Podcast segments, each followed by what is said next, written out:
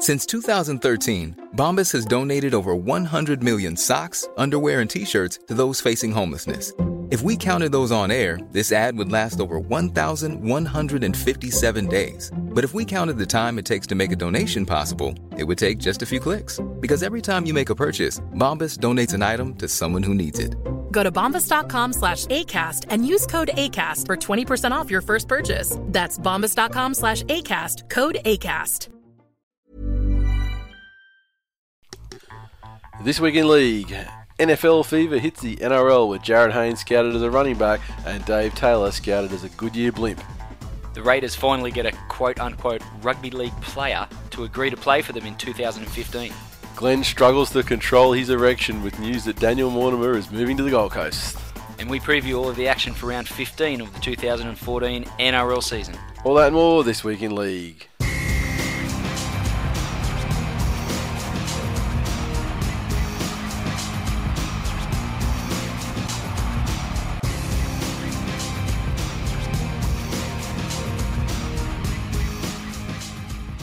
Welcome to episode 159 of This Week in League. I'm Nate. And I'm Glenn. Okay, feedback, big feedback week this week. Sensational feedback this week. Uh, Eddie NZ. Cheers for the virus ridden ep, lads. Much appreciated. to discuss for next week. You did sound like shit. Yeah, well, I, I, I and still do. I And look like shit, on my I, add. I would have sounded worse on the fucking uh, MMA one though. Oh, that that I was much worse. That was Well, like it's only that your co host always, regardless of his actual state of health, he always sounds appalling. So it makes you sound much, much better. Um, anyway, so yeah, cheers virus. To discuss for next week, i.e. tonight, the worst crowd signs in the NRL. For his part, he said surely the Roosters. And see, I I'm actually more inclined the ones that if I think of bad crowd signs, straight away is that fucking GST one. For the Yeah, that was one of the first things that. And when he said Roosters, I thought that thing with Quag, Quagmire. yeah, Giggity. yeah. The f- why? Yeah, it's shit Why? house. It is. It is shit house. The GST one is my personal. I mean, it's the most. It's the the least topical sign, fucking ever. Imagine, Like- imagine sitting down with old mate. Like that's he's like, you know what I'm gonna do. You know, hey love, love. I'm gonna need a bed sheet, and I'm gonna need some paint. I've got some fucking gold. P.S. You're gonna get three minutes of my fucking finest work this evening, love, because I am on fire here.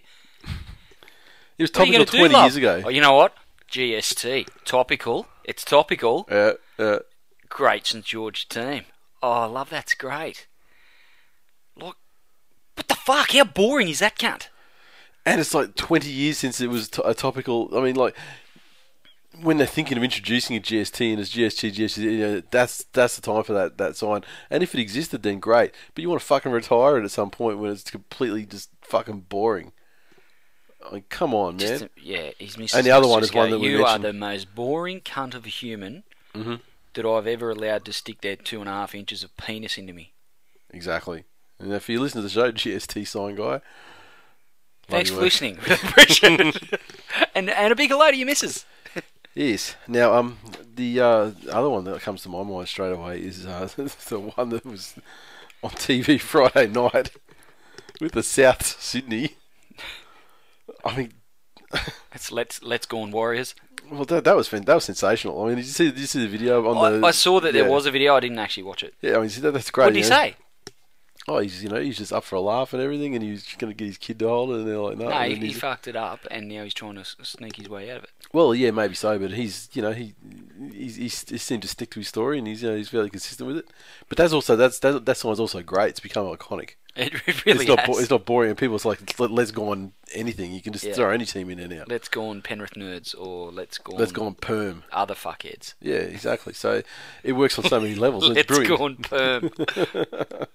let's go on extra hold grease. Exactly. So I'd like I'd like to see justification for people who think the Roosters have, have the worst signs because they, they did not come into my mind That immediately as the giggity, worst. that giggity sign's fucking ridiculous. Yeah, Get rid of it. that is ridiculous. Um, SKD row, also fucking retarded. Um, So you're making a strong case for the Roosters actually being the worst at this point. yes. South Sydney, That like South Sydney one is just fucking it's, magical in its in its specialness. just, I just wonder. I mean, like that's uh, that's of course the, the sort of sign that Liam Fulton would come up with in ten years. or next year, whatever. Well, yeah, this week. um, Paraman MK2, solid app guys.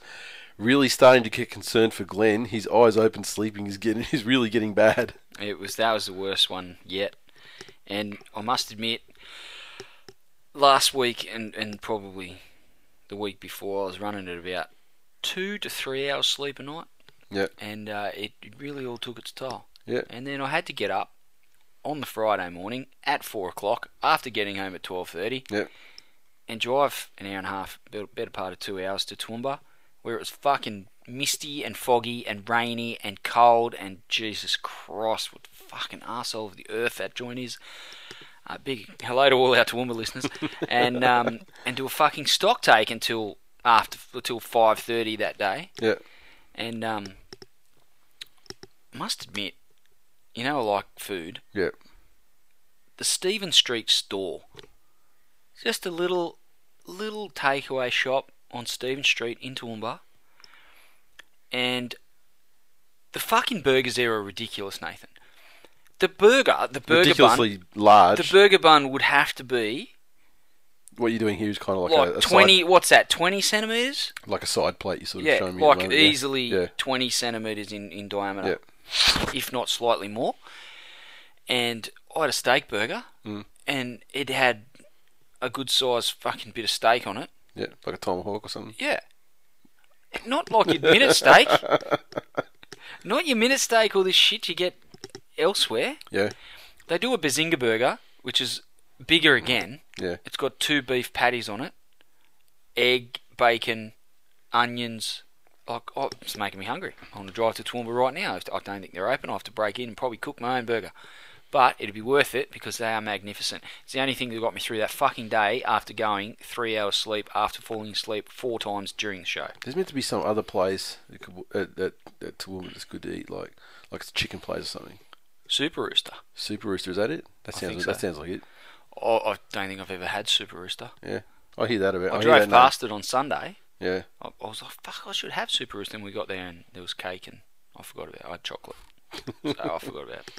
But yes, it is. Uh, it was a little bit concerning. I am uh, quite tired again tonight, given that um, Leo is now nine weeks old, still uh, getting up a few times during the night, and he has a little bit of a sinus thing going on where he struggles to uh, to breathe and he gets very snuffly, and um, that he's still in the bassinet in our room, and he's about to be kicked out into the front yard, yeah. so Dad can get some sleep. I hear shaking babies helps with that sort of stuff. Um, I don't know, I'm I'll, no I'll, I'll give it a go. I'm no ex- I'm no expert, but No, like right. I, I'm told that that works a treat. Is that what your parents told you? Because they would have done that with you, surely. I still want to fucking shake you now. yeah, shake me off. Now, Okay. blue underscore beaver. Glenn's impersonation of a concussed Liam Fulton throughout the latest this week in league ep was spot on. Oh, how many of these did we get? Brilliant. Now th- this the next one. Uh, it's really bad. Like Look, you know what fires you up. You know what you know what you know. Dare I say, arouses you, wakes you up, pumps you up. You know, fills you full of blood, blood rushing to your Gotcha, penis. Except, Yeah, okay. Was that gives you a massive erection? Yes. It's it's shitting all over a listener. So I'm about to set you up. Throw the fucking alley oop up. and and the MJ of the MJ of fucking shitting where he is, the biting the hand that feeds him can come in and, and fucking slam this shit down. All right. Okay. DJ X Plane. Good bloke.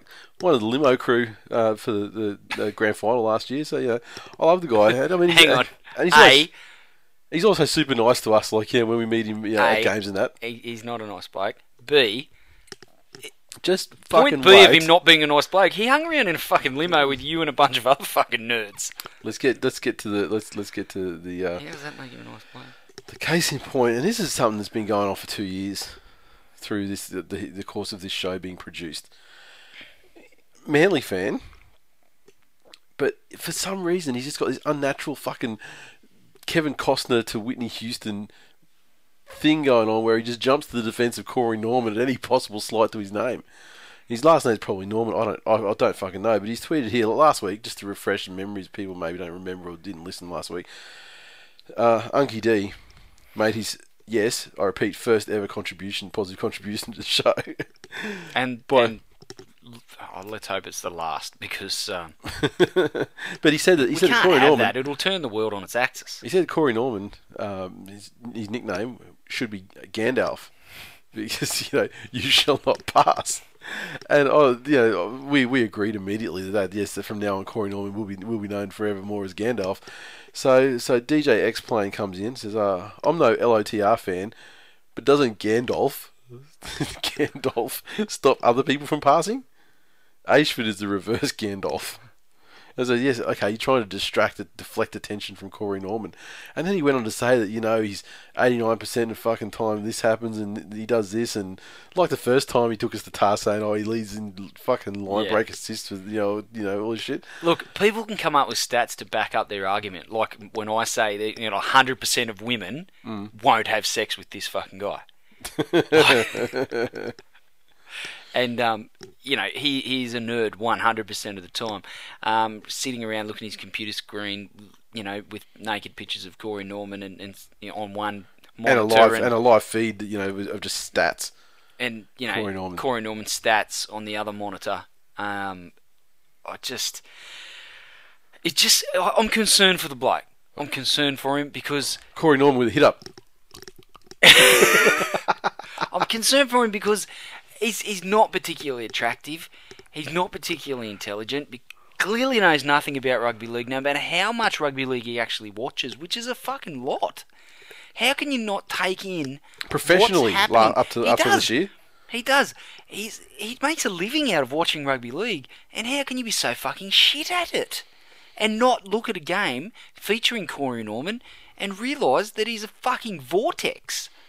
And one of the things, one of the, one of the, the defences that he placed in, in this case for Corey Norman was that the highest try scorer, the leading try scorer in the NRL, he plays inside of the leading try scorer in the NRL. So yeah, that's great. So he's not playing centre though. It's not like he's feeding Radradra, is he?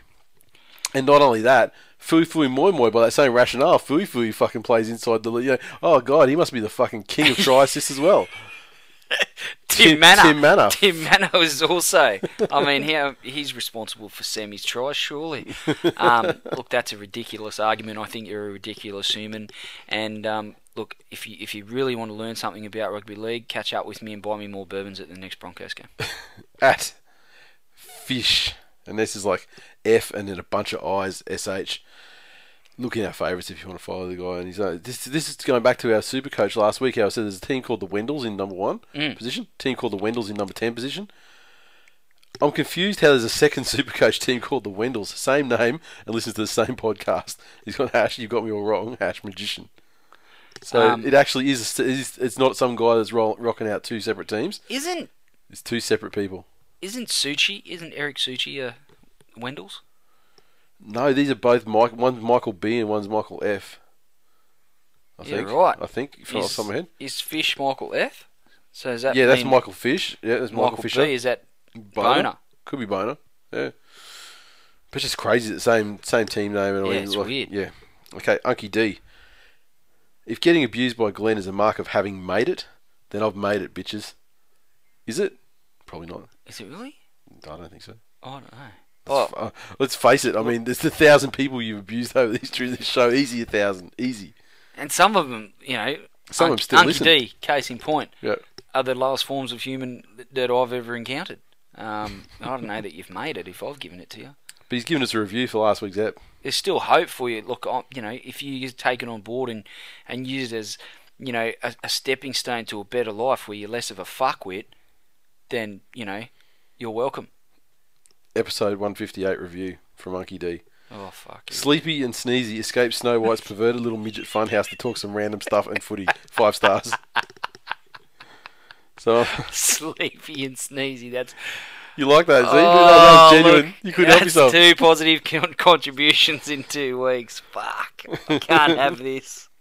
Cannot have it. Gotta love Kiwi. He said, listening to the podcast, there is a genuine page on Facebook selling frozen gear.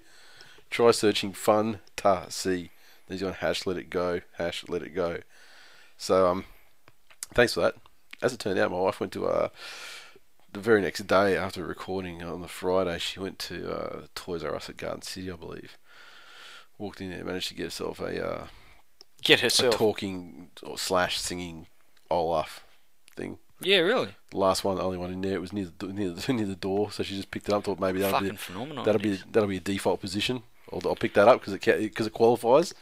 Not another thing in the store. I would imagine when the uh, this week in league bobbleheads are released, you would imagine that it would be a similar response. Agreed. It would, you wouldn't, you won't be able to buy them. Worldwide shortage. GT three fifty one underscore Johns. Does anyone remember the good old days when teams had one home and one away jersey? Clubs are just taking the piss now.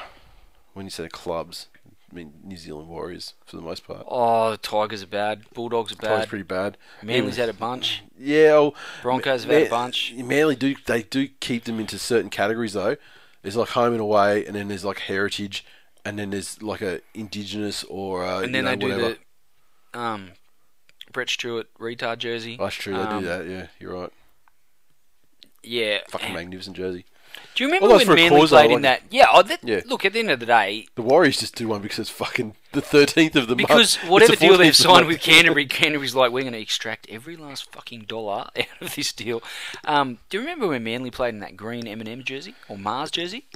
Yeah, I, I remember. Yeah, that was, it like a green? one. I remember when they played it back when they used to have the the vertical, the, sorry, the horizontal stripes in the you know mid two thousands. I remember they played one game for like an environmental. Mm. Some some green energy company or something, and it was like green and white instead of maroon and white stripes. Yeah. Remember that? And they, they basically it was only I, ever I seventeen. thought it was an M&M's when they released a green M&M or something, or blue or something. I can't yeah, remember. I don't, I don't recall that, but you know that's it's possible. It's, look, I'm not suggesting that every fan goes out and buys every fucking jersey every season because you'd need 17 full-time jobs to, to afford it. But Especially if you're a at Kiwi. 160 bucks a pop, they don't even keep the same design for two seasons. Yeah, You know, like I buy a Tigers jersey ev- every year, Yeah. at least one. Tigers do change change their base They've changed a lot though. Yeah, just like you. I get that sponsors change. And there's not much you can do about that, but the actual design of the jersey, like fuck, yeah. just everyone wants to have the latest shit, but and you think of kids, you know, like I'm I'm not going to go buy Jackson one of those sponsorless best and less jerseys. No. I had enough of them when I was a kid. Yep. Not going to do that. Yep. So I go and I buy Jackson the hundred fucking dollar authentic Mm-hmm. Broncos jersey, a hundred bucks. Yep. Like they should, at the very minimum, they should make it affordable to get your kids into a jer- and an authentic. It jersey. annoys me because you're actually paying extra money to be a billboard for the sponsors of the club. Yeah, exactly. You know, like, that that should should be cheaper. You know, for that. But when you look at this, and I, I get all the, the production costs and all the rest of it, but when you look at the size of the kids' jersey, and it's two thirds of the price of the fucking. Yeah, but the production cost now would have to be less because they're all that kind of stretchy material and it's mm. all like sublimated on there. It's not like the old days where it's like Someone had to iron it on. And, Yeah, yeah, exactly. I mean, yeah, even even the, the logos in a lot of cases are like digitally, you know, sub, mm. sublimated on the design, and then like the NRL logo is, is often embroidered. Embroidered, yeah. So that's actually cheaper to produce. Yeah, look, I I agree. I just think that 160 bucks is a is a lot of money. Mhm. Um, for for what's essentially a working class game, you know, Yeah. like there's a lot of people, um, and and we've spoken already this season about ticket prices, and we've often, um, brought up, you know, the cost of food at places like Skill, you know, Suncorp, Skill, yeah, or Suncorp, Seabus, Skill, yeah. any of the big stadiums, and um, it's good to see clubs coming to the party with, with cheaper ticket prices to, to try and get families to games, and um, and I commend them. But you know, the next part of it is you know, kids and, and families, mums, dads, they, they to wear the colours, That's it. so make it affordable. Yep, agree. Okay, Mitch Doyle 08. Definitely getting around Gandalf for Corey Norman. Kent used to shit me no end at the Broncos. It has continued. So there we go. That's Thank basically you. an antidote to DJ Explain. Former underscore legend. Challenges thrown out, not to us, but to our listeners. I think this week in league should encourage their listeners to troll the footy show with lookalikes that don't look alike. No, I've, I've consider yourselves encouraged. I'm not going to watch the footy show to to, um, to verify that happened, but by all means, screen caps, video, do it. I'm all for it, man. If it happens, it happens. Get them on there. De- Just send derail that a heap circus. of your, like your face Yeah. with you know like a bunch of different footy players. Ben Roberts, Like, Sonny Bill Williams. Dave Taylor, Sonny Bill Williams. Daniel Waterman. You just go like a, Oh, imagine if you look like Sonny Bill Williams. I wouldn't be able to do the show. I mean, you, be, you you barely can anyway. I mean, like you know, so you, your side of the story might be, oh, I'm so tired, my head's hitting the fucking desk. But you know, maybe maybe I'm just passing out from l- lack of oxygen in my brain. you know, you know, or, or maybe it's like you know, you, you're just trying to take the express route to get your head into my lap, but you fucking the table saving me from getting a fucking scratchy, beardy it's gobby off very- you.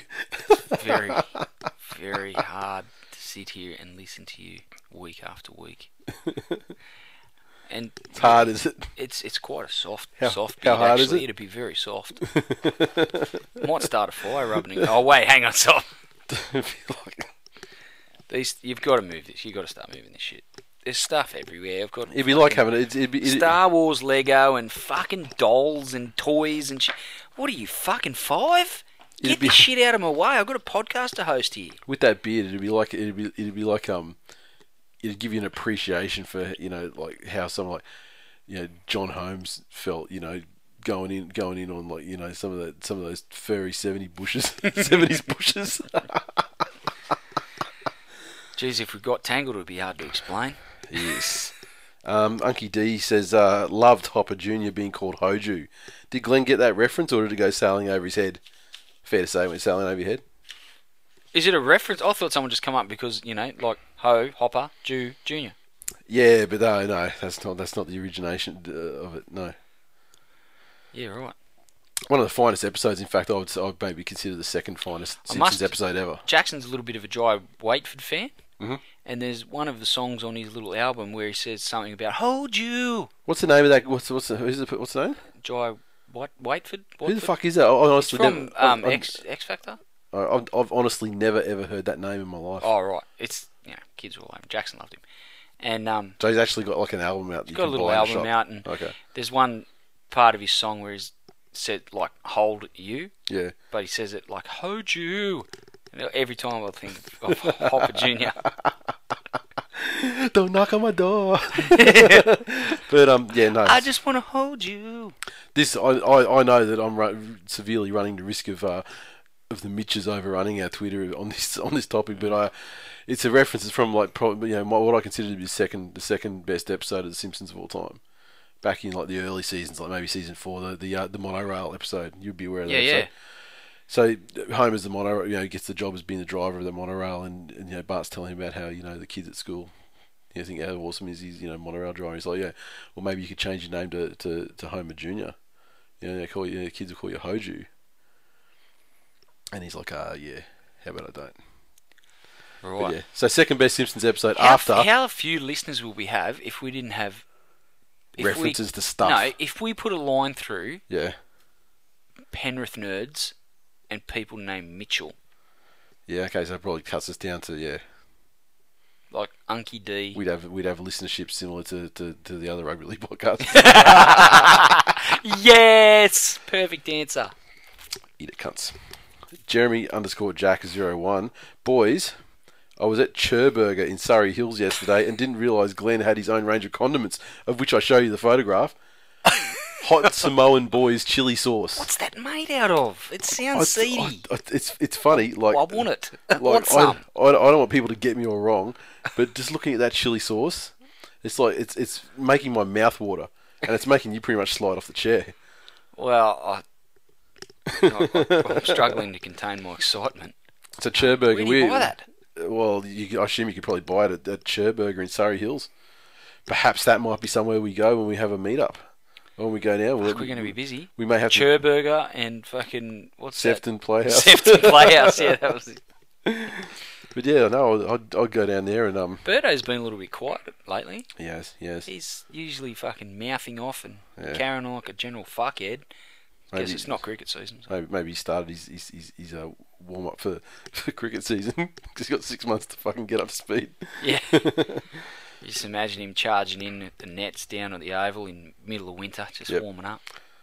I'm Tim McIntyre underscore. This guy. I ran into Corey Norman before today's game. Photograph from Supernova. A guy dressed What up is that? as- Is that like a nerd convention? Yeah. Is oh, it? Yeah, massively. You, you, Fuck, we should have done a recording there. Would have had ninety percent of our. Well, not ninety. No, that's harsh. Ninety percent. I want to give you. I want to said. Give, I want to give you an example of the of the level of, of nerd. That, you know the the supernova nerd that Was you go there. there? Uh, I'm not sure, but um, you go to these supernova things and they have like uh, minor, sometimes major, but mostly sort of minor celebrities have appeared in like sci-fi or you know that sort of you know Yeah. like a, some some fucking guy that played a fucking alien on Star Trek or some shit. You know, Right. you know, not like a not like a Shatner level, but like this fucking third alien on the right. You know, Yeah. but In this, the credits, is like this one, alien taking a dump in the background. yeah, Like oh, the guy. alien, the alien chick that you know got got you know ass fucked by Captain Kirk on the fucking Jeez, what Star Trek are you nebula or watching? some shit. Yeah, I wasn't But, um, watching any Star Trek at all, but No, me neither. But uh, which is why I'm having a lot of trouble fucking building this scenario for the listeners. Uh, this time, did have one, you know, legend, legendary person, you know, like Stan Lee, yes. legend. Obviously done a lot, you know, in the world, you know, comic books. The other person there was uh, Nikolai Costa Wilder or whatever, who plays Jaime Lannister on Game of Oh, Thrones. that's worth the price, price of admission alone. You want to get a photograph of Stan Lee, hundred bucks. Worth it. You, you really? If like, hundred bucks. listen, if I'm like I'm a I'm a Counting Crows fan, I would fucking pay a hundred bucks to have a photo with Adam Duritz in a fucking heartbeat. Really? Yes. That's very interesting. I'm not saying it's a bad thing. I'm just saying like, And it you know, I could probably give you a handful of people that I would gladly pay a hundred bucks to have a photo with. there is not a person on this fucking earth that 200 pay money to have a photograph with. I don't think.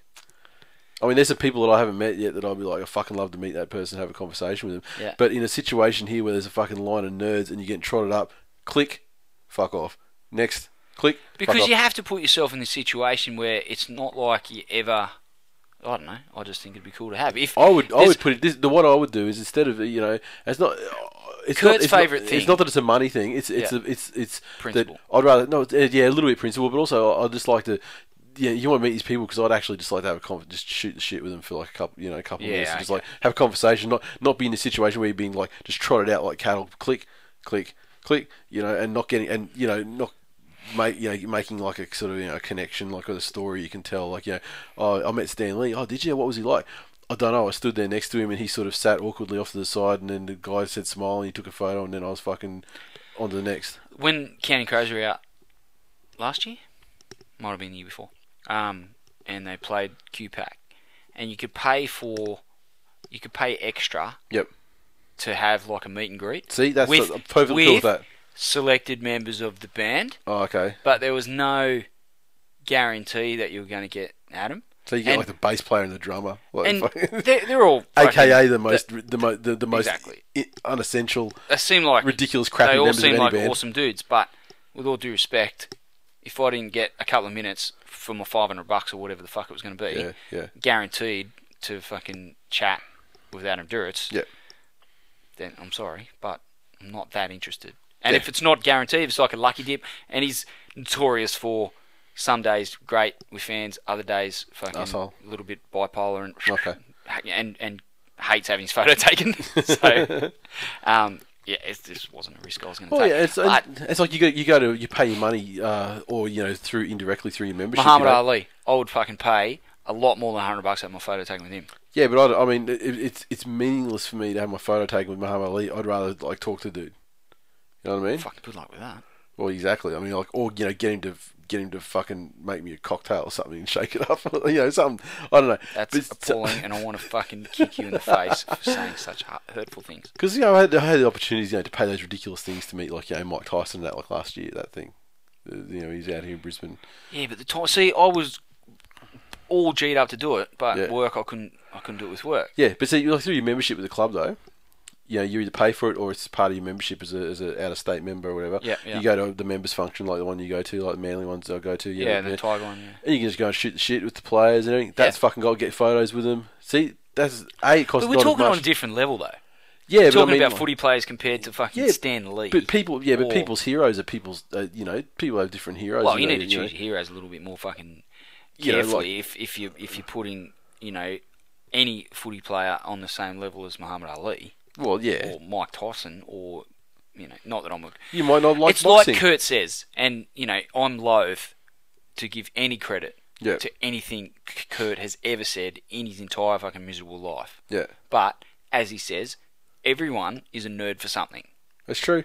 and so everyone has that something. They probably go, "Yep, I'll fucking spend Yeah. that money." Like when we spent 450 bucks on UFC seats, Yeah, everyone, But like, that's- but every you- single person I know went, "What the fuck? yeah, but How you're much paying, money?" but you're paying, but you're paying to, to see an event. Sure, You're getting there's, but there's an actual everyone was transaction like, there about you know. There's no fucking way I would ever pay four hundred and fifty dollars for a ticket for anything. Yeah, yeah, but I mean that's like how much did they jack the tickets, the Origin tickets up to this year too? Same, you know, same, not same price, but uh, uh, you know enough of a ballpark similarity. Anyway, I But- think we've achieved enough by saying, you know, me agreeing with something Kurt said, and I think we can probably leave it there. Jaime Lannister seventy bucks.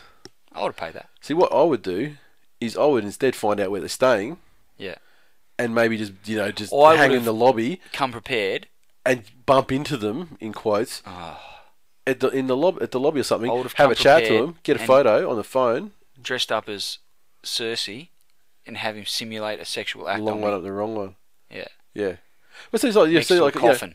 like I met a couple of guys like you know, like Bas Rutten and Tito and you know Mm. guys like that. I didn't pay for them, but if I was if I was paying, it, it would be it would have been about hundred bucks. But there's like two three hours training seminar first, which is you know is obviously another. You're not just paying for Yeah, sure. a slam bam thank you man photo situation. Um, Facebook. Brendan Kelly said always. Jeez, we went on then. yeah, we did, but that's the yeah. The, the That's kids, what we do best. The kiddies love Back it. to our best. It's a short week. There's only a couple of games, so it's all good. Uh, Brendan Kelly, always a great listen. Welcome relief from that vuvuzela of a round ball game. Fucking Whoa. word, Brendan. I, I wish I could like that comment a thousand times. I wish I had more Facebook accounts so I could give that account, give that, give that status 500 likes. As is evidenced by my um, Twitter handle at SportsFansLife. Yeah. I fucking love all sport, and It's true. The World Cup, from the time I think I might have said last week, from Italia '90, of, and I've never been a guy that has hugely followed any of the like growing up in that. I never really followed the European Yeah. the European leagues, and once Jackson started playing soccer, he was started playing soccer when he was like ten months old. As soon as he could walk, Yeah. he was doing like coaching stuff, and and then he played his first proper season last year, and he's he's loved it.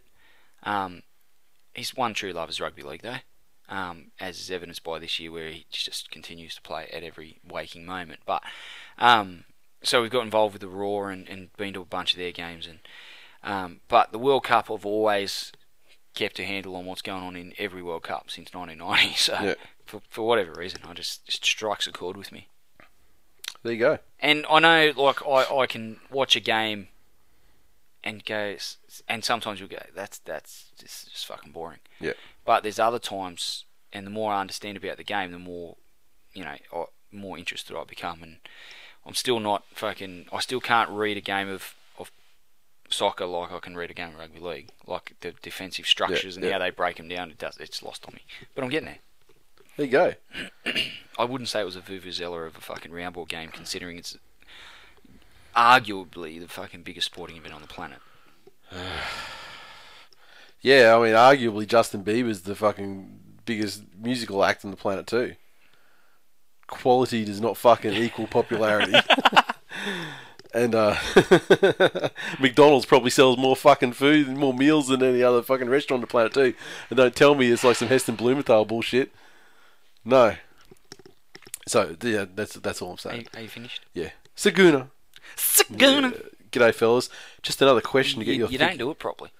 Oh, fucking! If you're gonna do it, have a real fucking crack at it, or just call him Ian. arguably, that was the greatest Saguna that's ever been uttered on this fucking show. I'm happy to argue that point. G'day, fellas. Just another question to get your thinking caps working. What is the worst? This is this is going to be the could be the fa- finest fucking listener feedback topic ever. And I know you've got a story to go, so this is why I fucking put it oh, in. This is gonna be bad. What is the worst damage you've done to something while watching your team play? Start thinking. Oh, you, I remember a few years back in 2010, a few of us boys went to a mate's place to watch the Tigers flogging at the hands of Souths. The mate's place we went to hated the Tigers with a passion because we supported them. During the game, he kept heckling us to a point until a point we couldn't take his bullshit no more. So we grabbed him and tried wrestling him to the floor, but because he was a big guy, it was hard to do. So one of us tripped him and he fell right through the kitchen gyprock wall. We were in utter shock as to what happened. In the process of him getting up, his dad was upstairs, and when he heard the massive bang, his exact words were, "Jesus Christ, what the fuck was that?" And he came down the stairs. Our mate couldn't face his dad because he was so petrified of him, so he bolted outside, aka Forrest Gump style, and just ran and ran as far away as he could. When his dad saw the damage, he said, Where's that fucking son of mine? We said, We don't know. So we left straight after and started looking for him with no, no to no avail, I assume he means. A few hours later, we found him five kilometres away, all breathed out in a park, scared shitless in his pants. We took him back home, which he declined to do so, but we did, and he confronted his dad like scared Chris Sandow, going home and confronting his family on how he had to spend his weekly wages on the pokies at the local Leagues Club. After they had a chat, at the end of the day, we had nothing to worry about because his uncle was a gyp rocker and repaired the, the damaged wall free of charge. so That was fucking fizzer at the end. it's like, yeah, it's like, yeah. Then, then, then his son got thrown through the other fucking wall, and, and, and they smashed tiles his head. I'm, I'm a bit lost as to what story I'm going to tell. well, I mean, we, we know we, we we know Benji after the Tigers lost. The, mate, the, the first thing that came into my mind was was Tiger Benji, and he and after Tigers finals loss, I believe it was was it was the one where Lottie fucking the, That the was, one right at the was end. the 100 minute game. Oh, it was a hundred minute game. Yeah. And he's put his he's put his fist through the wall. Yeah. Yeah, uh, based on like so similar sort of story. And With a Tigers game of too. rum under his belt and, Yeah. and a, a stubby to his old as a tribute to my old boy. And oh look, um, he wouldn't be able to do it these days, Benji. No, He'd struggle to fucking make a dent in Gyp Rock Wall Yeah. he's, since he's got AIDS. um, it's it's a sad, sad story. But uh, um, quite often, I've got this really bad habit of fucking beating, like beating my chest, like my heart. like, like Marky Mark in Fear. Oh, that's another reference, right? yeah, it's, it's a movie reference. Fuck. I'm just lost on me. You know that fucking movie where he fingers Reese Witherspoon on a roller coaster? Nah. Okay, there you go. Listeners know It sounds like a movie I'd like to watch. yeah, I believe that's what it's called. I believe the, the working title was Love Roller Coaster, but they ended up calling it Fear. right. end, yeah.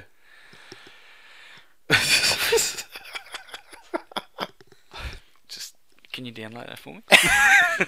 Just that scene, whatever. um, yeah, I have this bad habit of, of beating my chest or my my heart with my fist, and there's been times where I've seriously thought I've done damage. I've sometimes I've also because You can knock you like hard. You could actually like you know people take sometimes in games you know in footy you know they, they take like a massive hit to Yeah. their chest right where their heart is and like actually like give themselves like a arrhythmia. Yeah, I've a couple of times, especially if I've had a few bourbons whilst watching the footy, I mistime it. Yeah, and I've hit my collarbone a couple of times. throat punch like, yourself. Just like bang, and it gets fair. Like I'm fairly aggressive with it. Yeah, And oh man, there's been a couple of times I was like, I think I've done some damage here, and Nicklin is not going to take me to the hospital Rightly if so, I've rightly beaten so. my own chest and broken something Yeah. whilst watching a Tigers game. She'd be like, oh, you can actually die. so this is like not you don't just You bring can this out for the actually- finals. This is like just any game. Yeah, any any game that gets me to that. Where Friday night. Oh, So it's okay. So it's not like a. It's it's like when things are going well.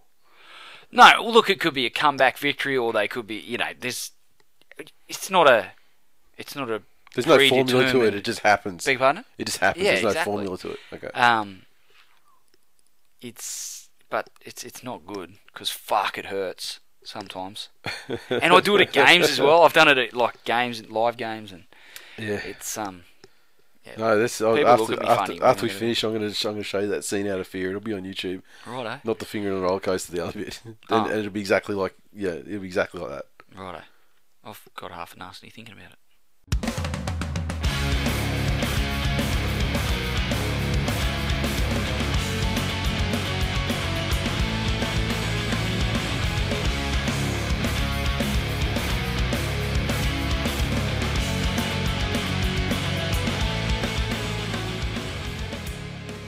News and the first story is the future of Benny. What will it be?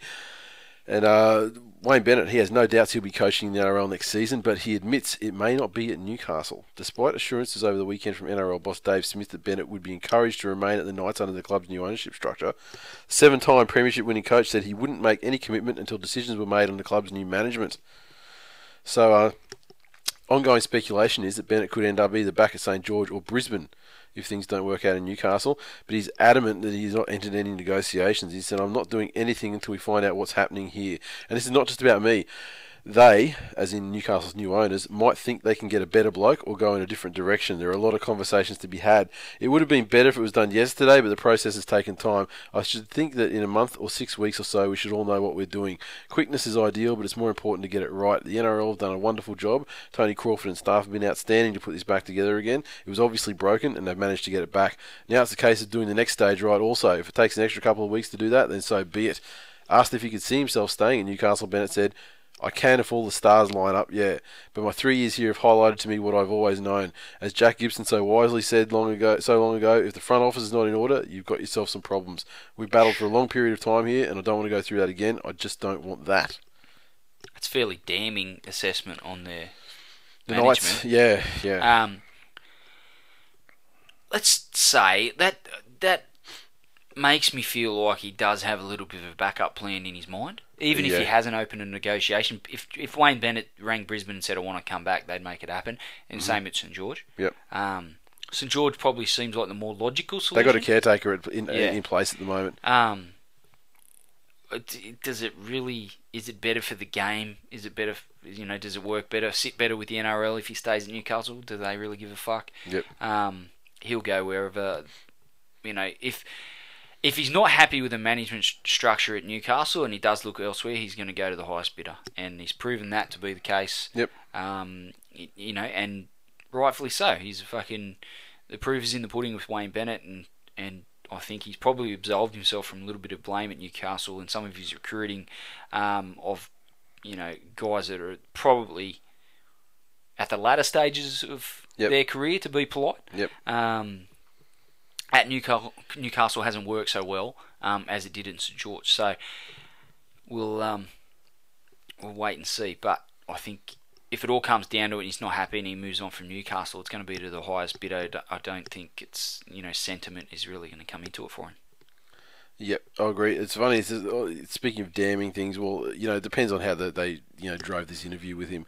But he's saying that um, I've never worked in an organisation where I haven't had a relationship with the chairman. It just doesn't work for me personally. That'll be a huge issue for me. So he's talking about if the current chairman Paul Harragon or chief executive Matt Gidley get pushed out by the new owners, mm. you know, after the NRL handover.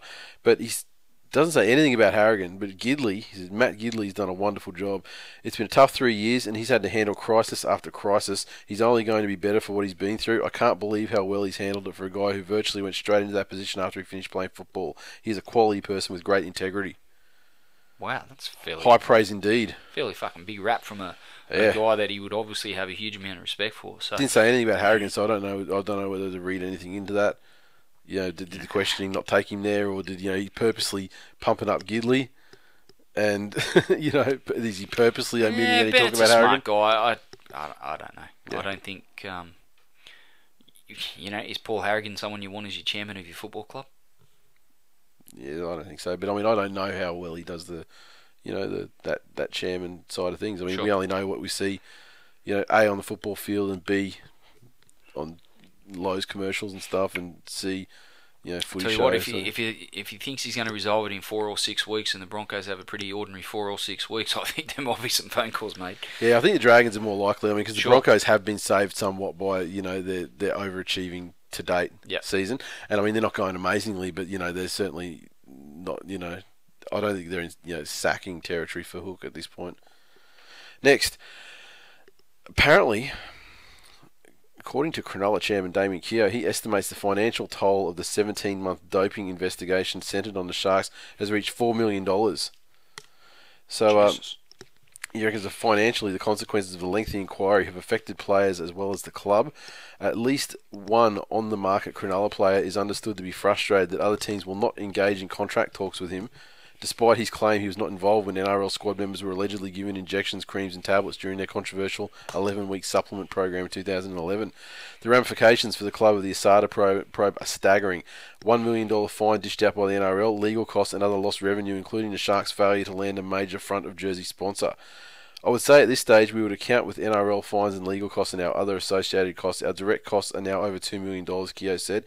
Indirect costs, which would be sponsorships and other kinds of revenue, would probably match that. So direct and indirect costs are probably up around the $4 million mark now. The Sharks say they will not follow Essendon's lead to the federal court despite what Keogh described as an incredibly unfair process, but they are also facing possible legal action against them by three former players Isaac Gordon, Josh Cordoba, and Broderick Wright. Despite the financial strain, Keogh insists the Asada scandal has not left them on the ropes. Their uh, lifeline is the uh, residential and retail project on a 10 hectare site adjacent to Remondis Stadium, a property development that recorded sales of $100 million on its first day on the market in February and will ultimately contain 600 apartments.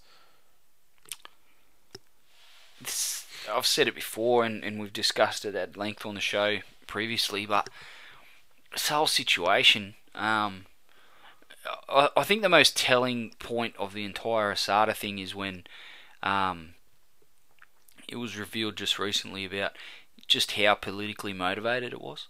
Yep. Um, and when you've got a struggling football club caught in the middle of it, um, and having done some, you know, is being guilty of some wrongdoings, and they were already struggling, and sponsors aren't coming knocking on their door, and, and players aren't being recruited and they can't manage their salary cap because players can't go anywhere. And I just you know it's this is in a me feeling sorry for the Sharks because at the end of the day if they've done the wrong thing then so they should pay a penalty. But uh, you'd like a resolution.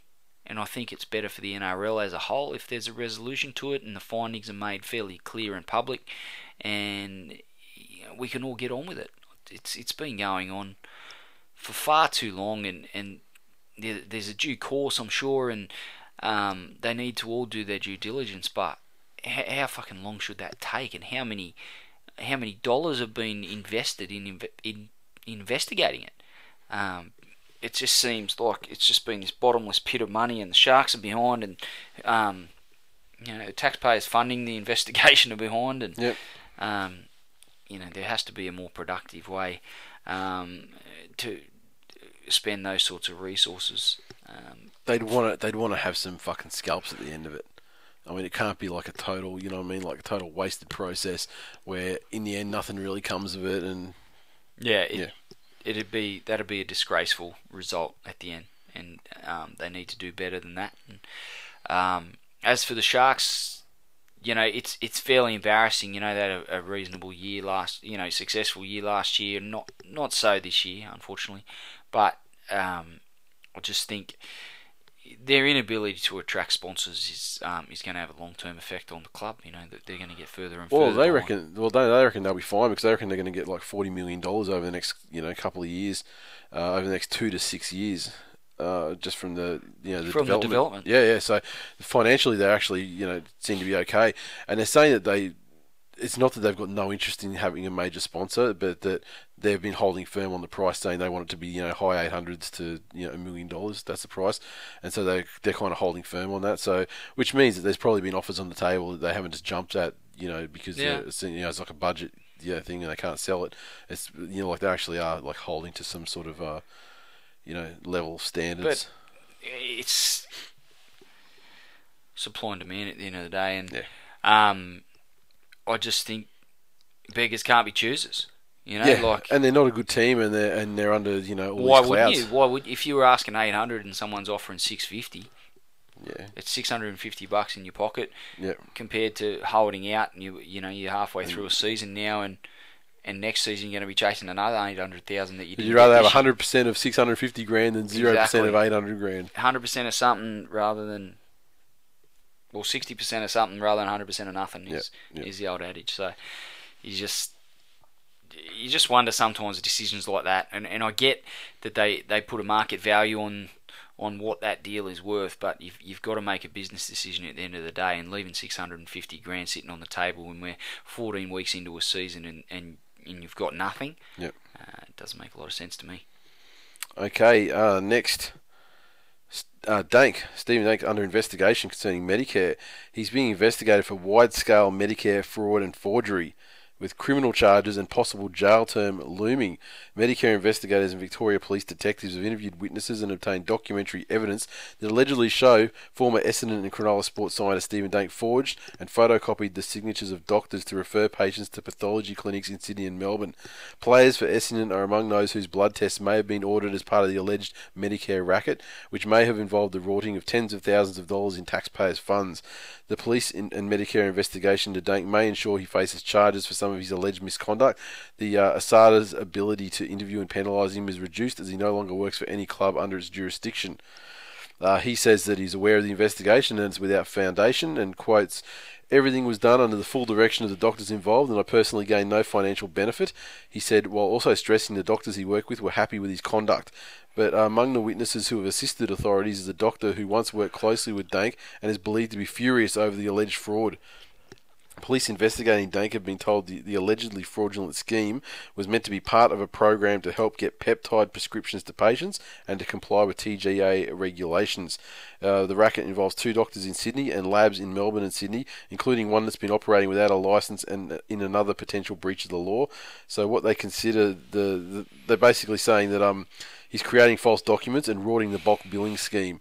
So um uh a Melbourne doctor's signature has been mass produced without the doctor's knowledge, allowing Dank and his partner to refer dozens of patients for blood tests at pathology clinics. Many of these tests got bulk billed, and uh, they're also investigating allegations that um, some of the labs involved may have had a special arrangement in quotes with Dank's business in connection to the scheme. In the fact that they persisted in bulk billing makes me suspicious there might be kickbacks involved. A witness statement alleges. What a what a piece of work this bloke is, allegedly. He must be cursing the day that Asada ever fucking poked their nose into his business, well, man. come as a bitch. At the end of the day, Yeah. you know, regardless of the financial reward, if you're doing, if you're out there actively doing the wrong thing day after day after day, then Yeah. the world has a funny, a funny way of catching up with you.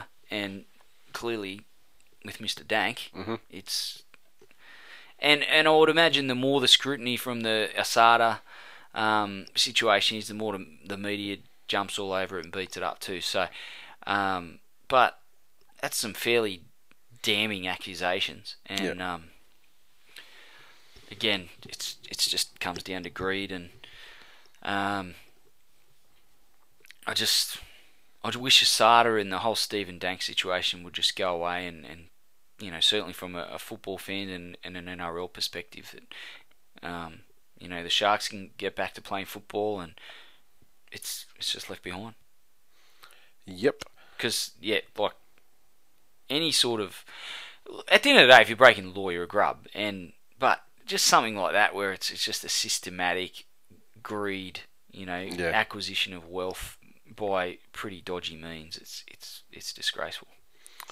This week in NFL, Reggie Bu- uh, Reggie Bush is down in Australia at the moment because Channel Seven have got a thing where they, they, I think on. I'm not sure of the specifics, but I know that one of the details is they're playing three games back to back to back on Mondays on Seven Mate or something like that uh, from next season, next uh, American football season. So uh, Reggie Bush is down here and he's uh, he's pimping all that sort of thing. And they're saying that uh, the way the this article's hilarious. The way it's laid out is he has a Super Bowl ring. He won, then forfeited a Heisman Trophy. Even went out with Kim Kardashian. In short, it takes more than a little to shock him. But this guy, wow, the NFL running back exclaims, watching highlights of Jarryd Hayne on a laptop. He actually looks like an NFL running back. Looks like he could come play with us tomorrow. Although, wait, what's that there? Did he just throw the ball over a tackler's head? Is that even legal? And so then they rewind and uh, explaining to one of the most gifted athletes in American football how uh, the guy wearing Parramatta's number one jersey actually dropped the ball into his foot, chipped over the defender, regathered with one hand, and then scored our equivalent of a touchdown. Wow, that's one sweet move. The Detroit line continues as the play unfolds again in slow motion. So, He did that over over Tim Moltzen. I was at that game and it broke a little piece of me. I've got to tell you. um, if you still going to continue, I was to say he's going to be guests uh, at ANZ Stadium on Wednesday night to watch Jarryd Hayne in Origin 2. Jarryd Haynes, impress, impressive athlete. Um, I think he would actually adapt to, to the NFL quite well. He's got the right size, you know, right sort of body type. Yep. Um, speed, footwork, those sort of attributes. But just it's again, it's it's the NRL and its inferiority complex. that, Yeah. You know, whenever there's an American in town, you know they they just cow down to it Yeah. to them, and um, you know, yes, America's huge. Their sport is massive, but fuck the the NRL's got to put itself on a pedestal and and and really take itself a lot more seriously. Um, Reggie Bush, who fucking cares? who fucking cares?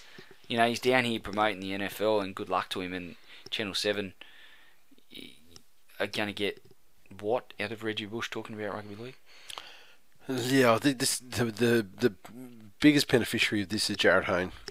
Absolutely. This is something he wants to cut out and laminate and put on his fucking wall. I I believe He says so. the um he says things like you know he's fast and strong and wow look at that hit that's an NFL football hit I like this guy, and then he goes on to say that um that they're talking about how he uh he's going to go you know he, he's sort of gym regime and that sort of thing. And he goes on to say for me it's all about speed agility elusiveness exactly the same as Jarryd.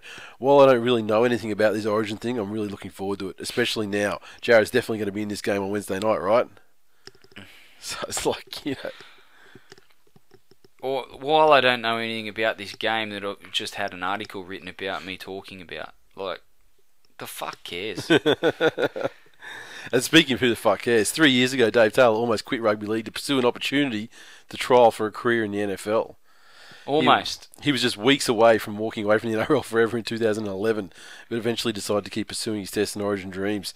He spoke to former NFL star Colin Scotts about how to chase a career in the US and received dates of camps and trials he could attend before he changed his mind. He had to weigh up the interests of his young family and the financial risk of tearing up a $400,000 NRL contract for no guaranteed success in the US.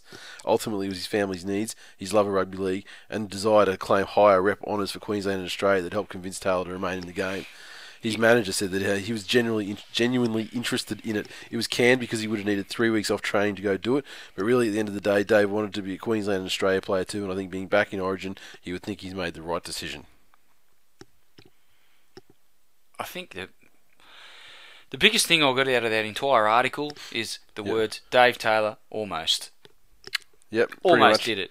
Was almost going to do this. He was almost going to do that. That's a fucking story of Dave Taylor's career. And let me tell you, almost. That should be his guys- nickname. Almost. The guys that make it in the in the NFL, their work ethic surpasses probably anyone in rugby league. Yeah, anyway, like, just- I mean, Dave Taylor. the trials, the tribulations they had to get through from, from high school to college to then even have a shot. Mm. You know, I mean, and that's yeah, that's on top of you know natural gifts that put them in the you know highest percentage of you know you know potential success anyway. At the end of Dave Taylor's career, he's going to look back and say, "I played a hell of a lot of first grade games, played for my country, played state of origin, um, you know, won test matches, won Origin series, and uh, you know, did everything the game had to offer." And you know, I'm Dave Taylor signing off. But when you look at what could have been and what Yeah. almost was for Dave Taylor, Yep. barely even scratched the surface. And that's the saddest part is that this guy has barely got out of third gear for the majority of his career, and he's still been able to achieve all that. Yep. So imagine if he was the, you know, the sort of bloke. You know, im- imagine if Dave Taylor had the work ethic of someone that is, is a fringe first grader and busts their ass, Yeah. but just isn't quite good enough. Yep. But extracts every last ounce of potential out of their God, you know, out of their own ability. If he had that sort of work ethic and that sort of mentality, you know, our kids and our kids' kids will be talking about Dave Taylor as fucking, you know, Arthur Beetson sort of shit. Yep. It's um, you know, so Dave Taylor almost. And finally, uh, as we mentioned at the top of the show, something that's going to warm your heart in the cockles of your heart. Premiership winning playmaker Daniel Mortimer could play for the Gold Coast as soon as this weekend after being granted an immediate release from the Roosters. The Titans have been searching for halves cover after injuries to keyman Albert Kelly, Aidan Sezer, and Beau Henry. Greg Bird, a potential stopgap pivot, will be involved with the New South Wales team in the final two interstate matches. So uh, he struggled to make the top. Oh, uh, Blue Eyes, he struggled to make the top side after his Sexy eyes, no. sexy eyes for you, has struggled to make the top side after he was hampered by injury early in the season. He's expected to feature prominently in the Origin period, although the unexpected availability of former Blues Mitchell Pearce and James Maloney has him, prevented him from returning to the NRL side. So uh, now he's in line to play for the Titans this weekend after languishing in the New South Wales Cup for Newtown in recent months. He's he's been I, I don't know a little bit unlucky. Dan Mortimer, I think. Um, remember back in 2009 where the dogs were chasing him and Everyone know, was chasing him, and then it was like, yeah, it he was- he was tempted to go to the Dogs. It was the next of big thing, name. you know, Mortimer name and all the rest of it, and um, Remained you know, loyal to Parramatta and promptly went fucking nowhere. But yeah, exactly.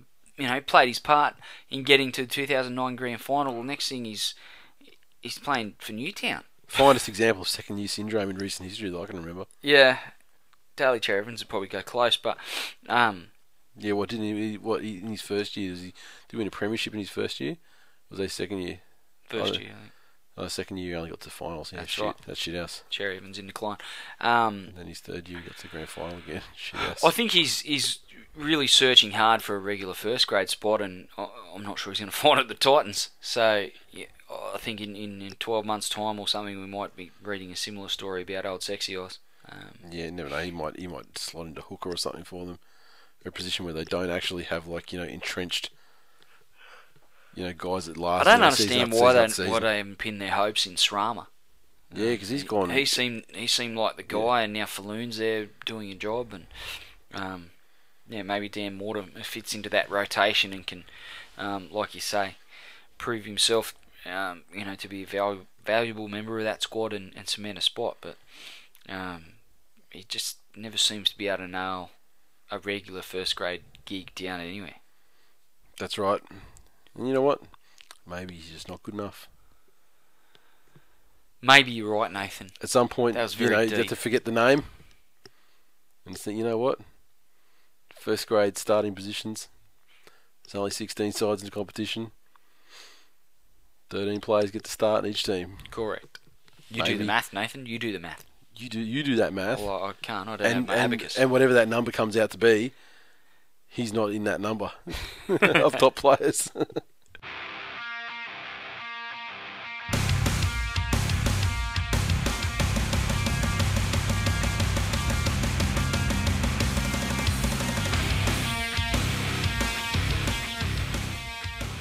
Recaps kicked off on Friday night football, and unfortunately, it was uh, no glory, glory to the West Tigers as they went down to the Rabbitohs 32 to 10. The uh, point scorers went as follow for the Rabbitohs. Alex Johnston got two tries. Kyle Turner, two tries. Nathan Merritt also with a try. Reynolds, five from five conversions and one from one penalty goals, defeating the Tigers 10. Tries to Blake Austin, James Tedesco, one from two conversions off the boot of Pat Richards. Yeah, I think for the for the Tigers to make the eight, that has to be the last of those types of performances from them. Um, they they started well. Uh, That's about as much as I can say. I think they um, they clearly miss Robbie and, and Woodsy, but there's no real excuse. They they certainly had uh, enough forwards there to to do the same job on South that they did in, in earlier in the season, and they just uh, South presumably had less backs. Absolutely. And look, Inglis was hurt uh, early in that game we played earlier in the season, and, and South really lost their way. I think they showed what they can do, Sans Inglis, uh, when their forwards are especially dominant, like they were against the Tigers. They, When Isaac Luke's in the house. yeah, he, he did have a good game, and I think he got hurt as well that same Yeah. night. So, um, he was he was in everything, and, and I thought he had a fantastic game. And the Burgess boys just rolled over the top, and Tigers got a little bit lippy uh, in the lead up to the game after having dominated South earlier in the season, and um, were quite proud of themselves. But a little bit of a thud back to earth, and um, pick themselves up with the bye week this week, and and um, you know put that one in, in, in the closet, and hopefully we don't see any more of those come out because um, you know you just can't afford to perform like that. No. Um, you know, South were down on troops as well, and, and really did a number on us. So uh, that they they are a lot better, and they need to be a lot better than what they showed in this game. Just uh, off this game, but on, on the West Tigers, did you see the article through the week that um, Aaron Woods like Origin is like his fucking dream Yeah. because he gets to play, Play with Watmough. Watmough, yeah. Although- Well, he was a he was a huge Manly fan growing up. Oh, the, the the language of the article, there's no was about it. Is is a huge Manly fan.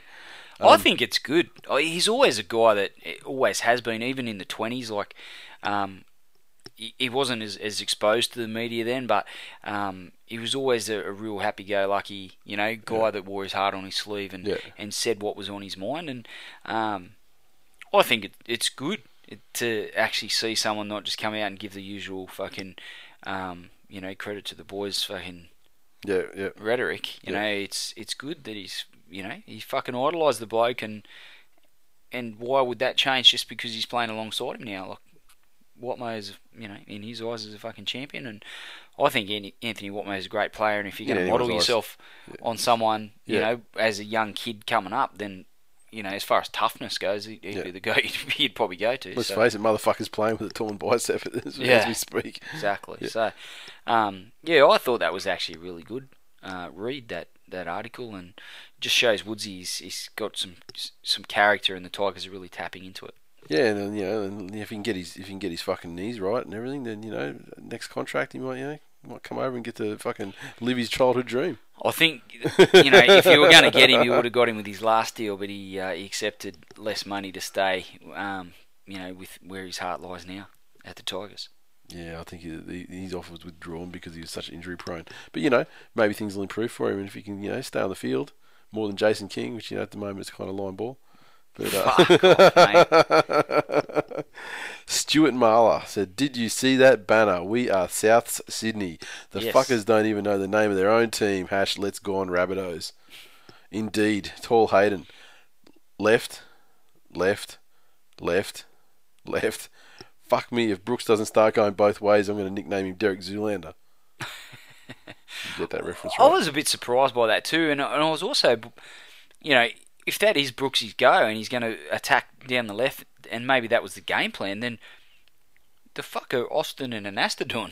Yeah, and, and it it doesn't matter what your game plan is. I mean, the mark of a good player is to be able to recognise when a game plan's not working, and perhaps go to a plan B or C, Yeah, I think or improvise. You know, as I said, we, we really missed Robbie, and he gets a lot of that direction um, from Robbie through the ruck. So, um, but yeah, it was it was frustrating to watch. Ryan Finance, Tedesco with an injury. How odd. Oh, I saw him limping there. I was like, oh fuck. Yeah, I thought he was Nathan's gone gonna too. have a field day with this. No, I mean I don't revel in in, in, uh, in players being injured at all. It's just, it's fucking heartbreaking to see. The Ben Z, no GI, Walker, Tio, McQueen. Another injury crisis overcome mid game too. Keep it rolling, bunnies. Hash glory glory. Hash Tigers in decline. And uh, Shane Aronovis. The pride of the league proved too powerful against the pretenders. Glenn should feel no shame losing to such superior opposition. He's got his hand on his wand again. oh, the Benz uh, finishes up with uh, love the Superman jerseys. Tigers to embrace a movie theme and get Life of Pi jerseys. A tiger floating aimlessly in a dinghy out to sea. Didn't have a lot to say when we smashed him earlier in the year, though. But he's he's coming good now. That's rugby league, isn't it? It is rugby league, and that's fuckheads for you. Penrith Panthers 18 defeated St George Illawarra Dragons 14. The uh, Penrith Panthers 18 points came from a double. Dean Whare and uh, Josh Mansour with a try. Jamie Soward three from three conversions, defeating the St George Illawarra Dragons. 14 points came from tries. Uh, Charlie Runciman got a try. Uh, Jason Nightingale got a double. And uh, what ultimately proved to be the difference in the game, Gareth Widdop just one from three. Mansour continues his breakout year. I, I think, you know, he was very close to playing Origin in game two, and I, I wouldn't have any hesitation in saying that Origin awaits him in 2015. Um, he's just got all the attributes. He's got speed, strength, um, power, good defender, um, you know, really good um, coming out of his own end. Um, leads the league in, uh, you know, up there in the league in tackle busts. Uh, very hard to pull down every time uh, he runs the ball. So uh, there's a lot of attributes here that would would certainly hold him in good stead in the Origin arena, and I think 2015 will be the year for him. Um, Dean Whare, he was he was good at Manly, but struggled be, be, behind two quality centres there in in Matai and Lyon. Um, he came to Penrith for an opportunity and certainly grabbed it with both hands. His, his footwork, he's. I didn't realise he was such a good defender either. Yeah, he was, He's he, a, he, he's did a guy that us, yeah. really. He can really shut people down. Yep. Um, strong, as I said, good footwork, good fend, and um, and fast. So he's he's having a good season as well out there at Penrith. Um, Jason Nightingale, he would have to be as awkward looking player as he is to watch him on the field. He's the only Dragon that's really putting in consistently week in week out solid performances. Yep. Um, you know, you might have the like Benji, for instance, was great last week. What he's going, he's running Um, about twenty percent or twenty five percent. Sorry. He's running about twenty five percent. Sure. You know, Um, as far as you know, turning up. Dugan's had some games for the Dragons where he's been completely and utterly dominant, and others where he's he's done three parts of fuck all. Um, Nightingale was, I thought, just noticing a lot of the smaller things that he does from the wing of all of all positions. Um, yeah, he's he's a hell of a footballer. And lastly, just on this game, Jamie Soward. Penrith are a side still finding their feet, and I think they're still forging their identity um, as much for themselves and their fans as as with the rest of the NRL. Soward's really f- striking form um, consistently for them, and it can only be a good thing. I just I just find some of the bullshit he carries on with really hard to watch, and I know that Penrith fans do as well. Uh, but it's going to become a situation a bit like Dragons fans, where they, y- you know, it's it's it's like your cousin that continually takes his clothes off at family functions. It's it's it, it's entertaining, and sometimes you get a little bit of a laugh out of it, but it always ends up, you know, it's still Yeah. your cousin with his cock out in front of Nan. You, no one wants to see that. Yeah, I, I mean, uh, yeah, I, yeah. I, think you, I think your little story there is, uh, it's not, it's not that applicable because I mean, there's no one that's like you know prepared to accept that. Whereas I know what you're saying. The Well, team, you haven't been to enough Blakely family functions, and we, had, and we had this and we had this discussion earlier on the season too. Like you know the fact that the Penrith nerds, like oh they fucking love him now. He's on their side. Yeah. You know, whereas um, yeah. Oh, could you imagine the perm if Jamie Soward whipped his cock out at, a, Oh, and oh, at a perm family function? Oh, or he started doing his and he started doing his little fucking cowboy Holster cow- cowboy holster thing. Yeah. I mean, that is the, that is the most obnoxious. He'd run over. stuff. He'd run over and say, "Look, Jamie, you're nude. You don't have any holsters. I'll give you somewhere to put it. I'll give you somewhere to put your pistol." Fucking perm. Um, have you finished talking about this game? Yes, absolutely. TBI Penguin. Penrith struggling to beat a 16-man Dragons team, missing their three best players. Lucky to be top eight. Uh, Ryan Finance. A four-point win over the Dragons. Yeah, Penrith won't be doing much in September. Shunter 86. It's good playing shit and still getting home, but not Can much you, fun. Did you just touch me seductively on the knee? Did I? Yeah. Well, maybe you I did. And I didn't, uh, I didn't realise that. It was obviously you know just like a subconscious passion, you know, you haven't got a cold spoon, have you? exploding. You have actually. There's a cold spoon right there. Where are we? Uh, yeah, Shunt 86. It's good playing shit and still getting home, but not much fun. Really need to improve ahead of Warriors in NZ. Hash, June Premiers 2014. At Shithead Listener. It was only the Dragons, but Penrith showed spirit to overcome a shit completion rate and take the win. Not top four material, though. Unky D. Panthers top of the ladder after playing Dragons, Tigers, Knights, and Sharks three times each. Hard to get too excited just yet. Sydney Roosters, 29, defeated the Newcastle Knights 12. And uh, this one, 29 points, came from a double to Roger Tuivasa-Sheck. Two dads, Shaun Kenny-Dowall with a try, Jake Friend and Isaac Liu. Maloney got a field goal and four from five conversions. Knights 12 points came from tries to Jeremy, Jeremy Smith and Jake Mamo, and Tyrone Roberts two from two conversions. I think Newcastle started really well, um, they they actually scored first and, Even first half, they went to half time leading. and looked to be settling into a bit of a groove. But when the Roosters started to play a little bit of football, Newcastle were nowhere near good enough to hang with the with the Chooks. Um, still excited. I, th- or I don't know if excited is the right word, but keen to see how good the Roosters will be next year with with Tuivasa Sheck at fullback. Um, some of the things he's doing, um, he's already chiming in, and, and they're, they're in a bit of a transitional phase with you know Mini playing there and defensively, and him playing there in attack from time to time, and and giving him that exposure. He's he's not having many bad games. No, He's no. he's finding ways to um, to impose himself on, on games consistently, and for a young bloke that can always be quite difficult to do. But he's uh, he's doing some fucking amazing things. Yep. And when the fullback no position, highlight, no highlight reel, you know, quick step sort of thing this week. But um, no, but just You uh, know. just a solid performance. Yep. Scored a good try, and um, I just think he's you know when he can make that number one jersey his own full time, he's uh, he's going to be fucking great to watch. Um, old Mamo on the wing for Newcastle. He'd have to be. We spoke about. I just spoke about Nightingale being Yeah. quite awkward for the Dragons, but he's fucking awkward as well, and he's a complete and utter nutcase on top of it. he is a basket case. That bloke. He's got the crazy eyes from way back when, and he's he's a he's certainly quick, but he's an awkward looking runner of the ball, and yeah, not that um, quick. Sorry, Not that quick. Really? Remember the Manly game where he got it, picked up the ball in broken play about 10 metres out. He was gone for all money, and then Josh Starling hunted him down and talced him over the sideline about fucking 40 metre line. Yeah, sometimes when forwards come at you from a When you run down, when you run down by a fucking slow prop, and then ragdoll into touch, let's not fucking start talking about how fast we are. I think he's I think he's a lot quicker than you're giving him credit for. But he's, he's definitely a crazy Just, person. just got to call it how you know, Legitimate crazy person, Yeah. for sure. Crazy to think you could fucking get around a prop. you got anything else to say? No.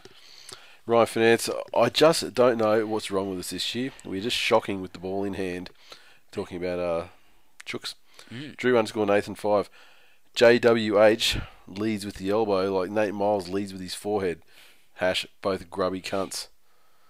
And uh, turned out no charges for, for letters. For uh, for leaving Yeah, his farm. I, you know, I just think there was. A... I saw an interesting meme saying that it, that Gidley was up, Gidley, yeah. up letters for, for lifting his arm, lifting his elbow, in And in very same there was- game. yeah, very same game. There's a, a snapshot of Gidley doing the same thing. So Uh, s- sometimes that's just football, isn't it? That's it. Sammy Boy, 1986. Tough that on the Knights. Bless him. And uh, Unky D. Knights had plenty of razzle, but not enough dazzle. Either that, or they just plain suck. Hashtags in decline. Keeping your powder dry there, are you? Oh, just sometimes just, it's better just to say nothing with these people and let them flame out like the fucking morons they are. Parramatta Eels 22 defeat the Canterbury Bankstown Bulldogs 12. This one, the Eels 22, tries two Semi Radradra, a double to Toutai, a double to Morgan Sandow, one from four conversions. Luke Kelly had missed with his only shot, disgraceful, and the goal kicking did keep the doggies in it. Their 12 points came from a double to Corey Thompson and two conversions from two attempts from Krisnan Inu. What is he? Is he captain? He's still Captain Murder, isn't he? Yeah, Missed yeah, him in first grade this year. One of my favourite nicknames. Captain Murder. And the Captain Snooze, like the whole thing, like the whole Yeah. the whole history of his his nicknames has been fantastic. But um, It's a shame he didn't end up signing for the Tigers. Um, good signs for Para in this game. I thought it was a quality win, despite the fact that both teams, and I say both teams because Dogs fans will be do well to remember that both teams had stars missing from this game. many star. I mean, yeah, Yeah. almost an equivalent number of stars. Let's be real. I think that they need to, you know, understand that, you know, Para without Jarryd Hayne, you can take a Morris and a Hodkinson and a Reynolds, and they still wouldn't equal a fucking Hayne for Para. Yeah, but then you got Pete's out of there as well. Yeah, you know. Nathan Peats is, is injured as well. There was just a lot of bleating about the, the players the Dogs were missing, where I thought Para, you know, weren't weren't far off equaling them as far as their, you know, when you take into account injuries and Origin representation. So, Yeah. um, quality win for Power. I thought Sando was good.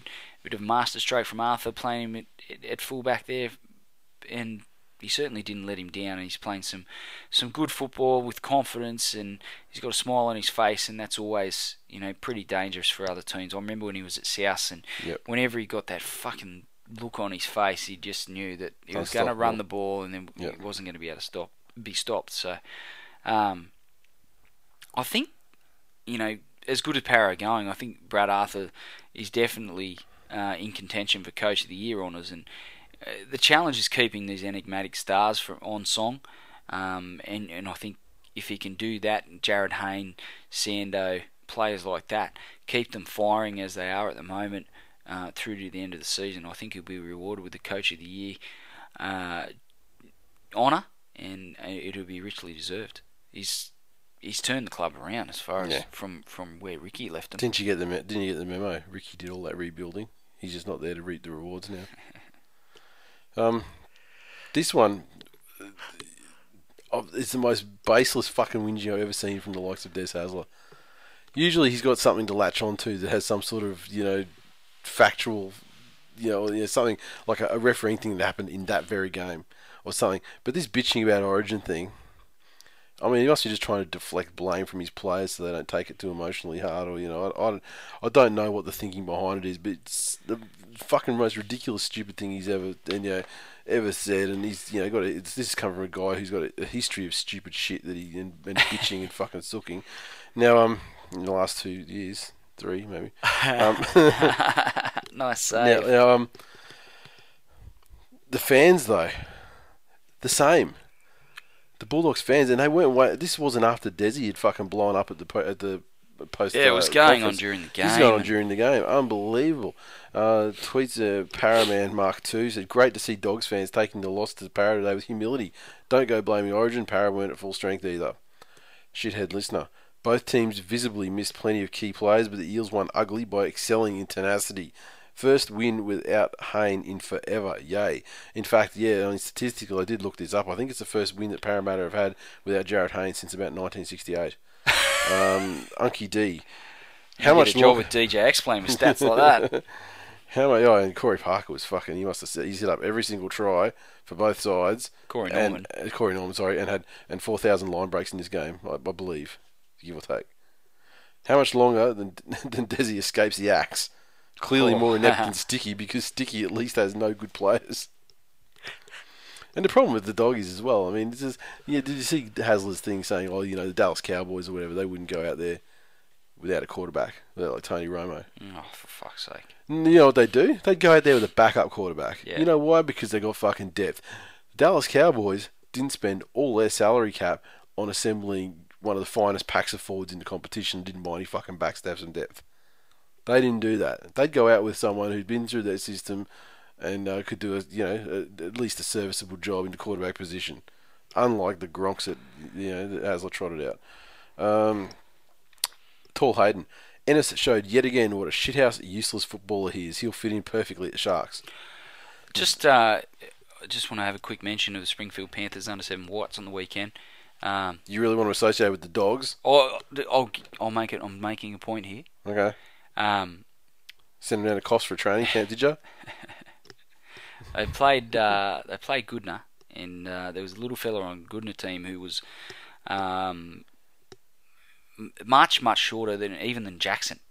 And Jackson's not a big kid by any stretch of the imagination. This kid would struggle to come up to Jackson's shoulders. Okay. He's playing in under sevens. Yeah. Uh, little headgear on and jersey, which was five sizes too big, and shorts were about the same. And um, Jackson had run into uh, to tackle one of the big kids, and got sat on his ass. And um, as he's hit the deck, he's given his head a little bit of a whack, and he was sort of half getting up and holding his head, ready to go back. The play had moved on; he was ready to get back in the defensive line, and this little fella Yeah. was running up towards the where the ball was going to be played. Saw Jackson sort of on all fours, ready to get up, Yeah. And he's running along and just pushed Jackson's head back down to the ground as he's running past. Little fucking pest. Fucking Ennis. I was like, that's what Michael Ennis was like as a kid. In the under sevens, that's the trait that people went, you know, that kid will play first grade one day. yeah, so come on, there's got to be there's got to be a moral to this story. I mean, like No, then- that's then- it. I just when you said Michael like, Ennis, I thought that kid. I just Then. Jackson just like hit him with a palm in the face. fucking, Well, I said you to know, I said to Jackson, "What about that kid pushing your head, you know, back to the ground?" He goes, Oh, "I know. I should have kicked him in the bum."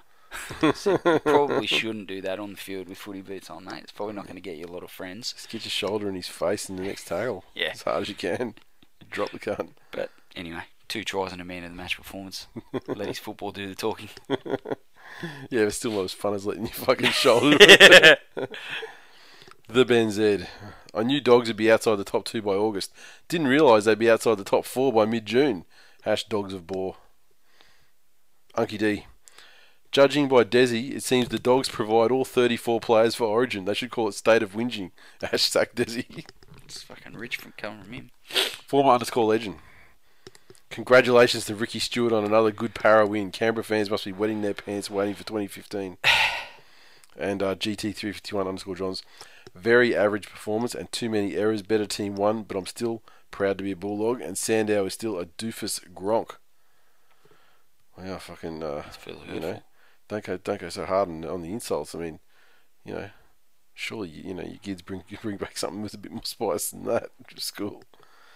And Monday night foot bitch, Melbourne Storm 24 defeat the Gold Coast Titans 20 in front of a crowd officially registered as 6,497, which I believe is either just marginally under or marginally over the uh, the disastrous Campbelltown crowd from earlier in the season. Mm.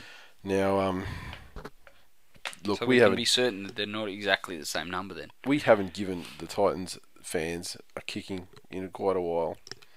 No. it's fucking pointless. They get all fucking butthurt about it, and you're like, just fucking turn up, dudes. You got a brand new fucking stadium.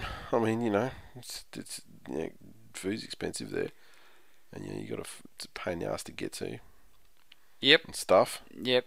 You're not selling it, Nathan, but It's got a snake there that time. That's pretty cool. it was. It's got like fucking some Cylons that walk around during the games. They're on the outside of the ground and shit. Some what?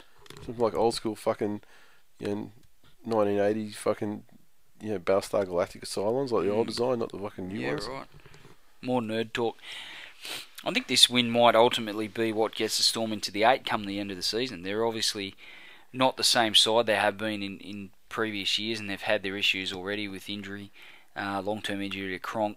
Um, Smith hasn't been 100% in recent weeks, and Slater has also been missing. So he, um, I, I- think, sorry, Bellamy may get to the end of the season if they just squeak into the eight. It's going to be games like this that they've managed to Yep. to win when they're down on personnel, which is, has been a catalyst for them to make the finals. Ben Roberts uh, filled in again in the halves, and I thought he, he had a pretty good game, scored a good try, and um, kicked pretty well. Yep. It's is he another Bellamy resurrection? You know, in the in the mould of Bryan Norrie, probably even more so, given the fact that he, you know, he was a, a player of the future at Canterbury, and Also, Yeah. a forward doesn't have to be creative. A forward, uh, you know, apparently what what Bellamy does. I mean, a forward just has to be given a job. You're doing this many hit ups, you know, this you know, blah blah blah, and then they just have to execute what's you know a relatively simple job. sure, Especially in the case of Norrie, where it's just like you know, card it up, yeah, quick play the ball. You know, that's pretty much all that's expected of him. yeah. But the Haas are, you know, their jobs are breaking down these days pretty specifically as to you know plays and and you know there's always that They still have to create intangibles as far as you know the creativity. Yeah. I'll give you that, but he, um, I don't know. I just haven't seen Ben Roberts play like that. Yeah, I mean, I'm still not thinking a like very rare occasion at, at Canterbury. Even. Yeah, I'm still thinking like yeah, it's a bit of a like a, a like that though. Like you know, Mm. it's it's not like he's fucking revelation material. No, It's just he's just oh my god, I'm surprised. I, you know, I can't believe that's Ben Roberts. that could be part of it too. Yeah. Um, Beau Henry, you know, if he if he runs a length of field and scores a try, everyone's talking about Beau Henry Yep. and his speed and Mhm. he's you know he's he's making the most of his opportunity. Fortunately, he gets ankle tapped, goes into touch and blows his knee, The fun, yeah, and it's and it's pretty much R.I.P. Beau Henry's NRL career, given that he was playing for a contract. So and and the thing is with that with that ankle, it was it was almost comical that you know he wasn't close to the sideline like that Yeah. close to the sideline, but the ankle tap, the way he hits the ground, he has to his legs swing out over the line. And uh, like at the time, you know, when I saw it because I was watching it. I was at a, a restaurant and they had TV there. I was like, oh, I thought it was hilarious. I was like, oh, you fucking thought you could get around, and and Wayne Bennett's got a bit to answer for there. he, he fucked him over a little bit. Mm. Yeah, well, a lot of bit. So Benny's ruthless. good. Oh, he sure is. He's got every right to be. He knows what it takes to to build an NRL squad. But um, other coaches have certainly taken the punt on Beau Henry. Yeah, I'm not sure any will in future though. no. Okay, Shane Aronovis. Now we know why Benji didn't sign for the Storm. He wouldn't have got past Ben Roberts. Uh, Hammers. Not sure what's more painful, supporting the Titans or listening to Ben Ikin. At least I only have to watch the Titans once a week. Jay Stibb. This is a, this is hash. You got us all wrong. Ryan Hinchcliffe must listen to the show after hearing him drop the C bomb on live television. Hash kick the cunt. I didn't Well- actually hear that, but I'll take your word for I it. I didn't hear it either, but I just think I, I, I think it's it's actually hilarious that now if anyone drops a C bomb, it's out. It's because of us. Yeah. Like we're the ones that are forcing the fucking word cunt into the vernacular of I'm just, society. I'm just letting everyone know we didn't actually invent that word. We perfected its use. Don't get me wrong, In, and but we didn't certainly in a rugby it. league uh, vernacular, but look, it's not our word. No, If No. it was, we'd be charging Game of Thrones royalties. exactly. Sammy Boy, 1986. That defeat must have been hard for all nine of those Titans fans. Police must have been busy Monday. Hash show up. And Yeah, it was a pretty pretty terrible crowd, and Worst worst crowd is that the worst crowd they've ever had? It's certainly the worst figure I've seen. I mean, there were it did look really really bad though. Like when you're looking at the camera panning around the ground, yeah, it was pretty desolate. Doesn't that- do much for the game as a spectacle. that long side was it the eastern side where you know most people usually are. That looked like one of the ends. You know, as far as it was so sparsely populated, Yeah, it looked like the end, the not the away supporters end, the the opposite end. So would that be the northern end? they have to do better. Yep. They're a side that you know, like I said earlier before we hit record, they were they were leading the comp. You Yep. know, not six weeks ago. So And uh, the Ben Z.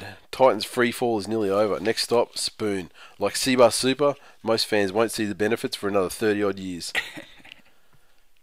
and uh, and Mupp. uh, Everyone knows Mupp. You know, um, one of the, one of the even those that wished that it didn't know Mupp. He hit me up last night and said, "Look, how many pre-orders do you need to, you know, to get a shirt going?" And I said, "Oh, you know, it depends on you know the design and all that sort of thing, but you know, usually around 30, you know, probably close." And so he's like, "Oh, I need you to make a, a sack Cardi shirt."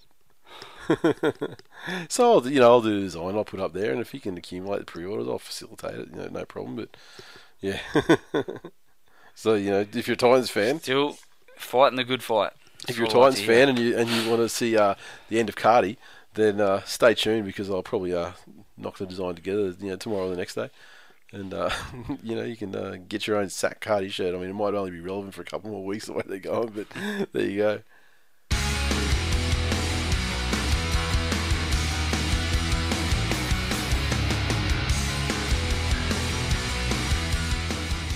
Previews kicking off Friday night football, and we have the Canberra Raiders versus the Doggies down there in Canberra. How did this game get assigned to Friday night? I'll never fucking understand. Dogs pretty much back to full strength with the exception of Josh Morris. Yep, players backing up, but uh, you know, Yeah. so we're not sure. You know, there's always that intangible there. We don't know what's going to happen, but yeah, Yeah, I think the Raiders uh, at home, I've expected better from them in the games they've played at home down there, and they've delivered fuck all. So I don't see any reason why I'd, I should really tip them against the Bulldogs, who'll be looking to to right their ship and get back on the top of the ladder. Expectation is the mother of embarrassment when it comes to the Canberra Raiders. Never Exactly fucking tip right. They're a bunch of shit cunts, and they don't even deserve to be in the comp at the moment. Wow. And I hate the dogs. Like I fucking hate the dogs. Like let's. Oh no, I don't because last week I said I don't hate anything. Like, Damn. And I said that you do hate plenty of stuff. I fucking annoyed myself there. I severely have an intense dislike of the Canterbury Bulldogs, which goes as far as close to hate as you can possibly get without actually hitting hate. And yet I'll still tip them, and I'll tip them by 13 plus because they're going to make an example out of these fools. Next Saturday, New Zealand Warriors take on the Brisbane Broncos Mount Smart Stadium. Tough trip for the Broncos. Uh, they'll have some players backing up, including Ben Hunt, who uh, looks increasingly like he's likely is going to make his Origin debut. Although, no, increasingly unlikely. Right. Apparently, As of the, earlier today, the latest. Well, this is late, late today.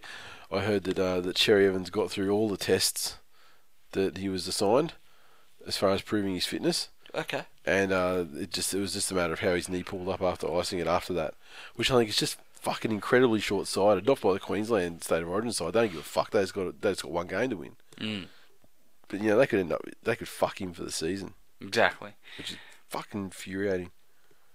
I think Warriors will do it. I think they might uh, do a little bit of a job on the Broncos and, and win by one to twelve. Their form's been good lately.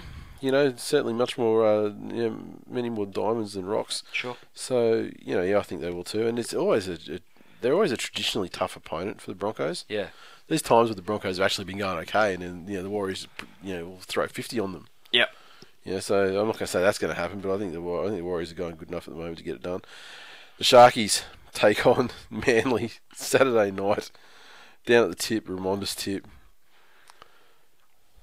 Fucking Manly by how many? Train. This is a training run. I might have said earlier in the season, but remember when Shark Park was a fortress?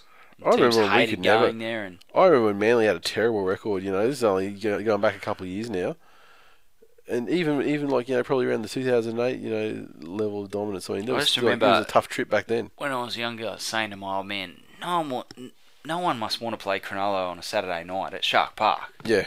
They never seem to lose." Yep.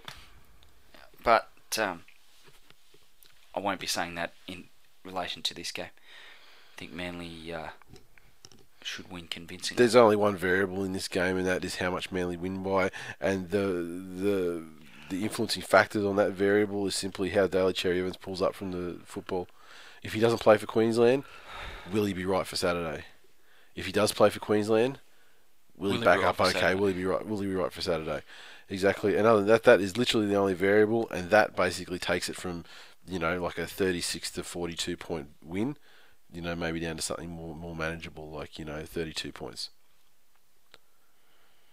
Melbourne Storm take on the Parramatta Eels at AAMI Park. Eels, Jarryd Hayne could well be uh, revelling in the New South Wales Origin victory after Wednesday night or tomorrow night, uh, and and coming up against Slater and Cameron Smith and Will Chambers, who'll probably get a run as well. Um, it probably look to putting look to be putting a big performance in against the Storm, um, albeit in Melbourne.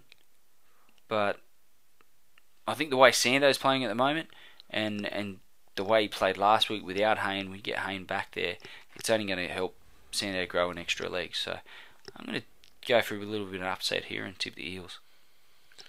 Look, I mean, on current form, the Eels are probably going better than the Storm. I mean, it's hard, you know, Storm in Melbourne uh, with their you know, as many of their players back as they could, you know, possibly muster at this point.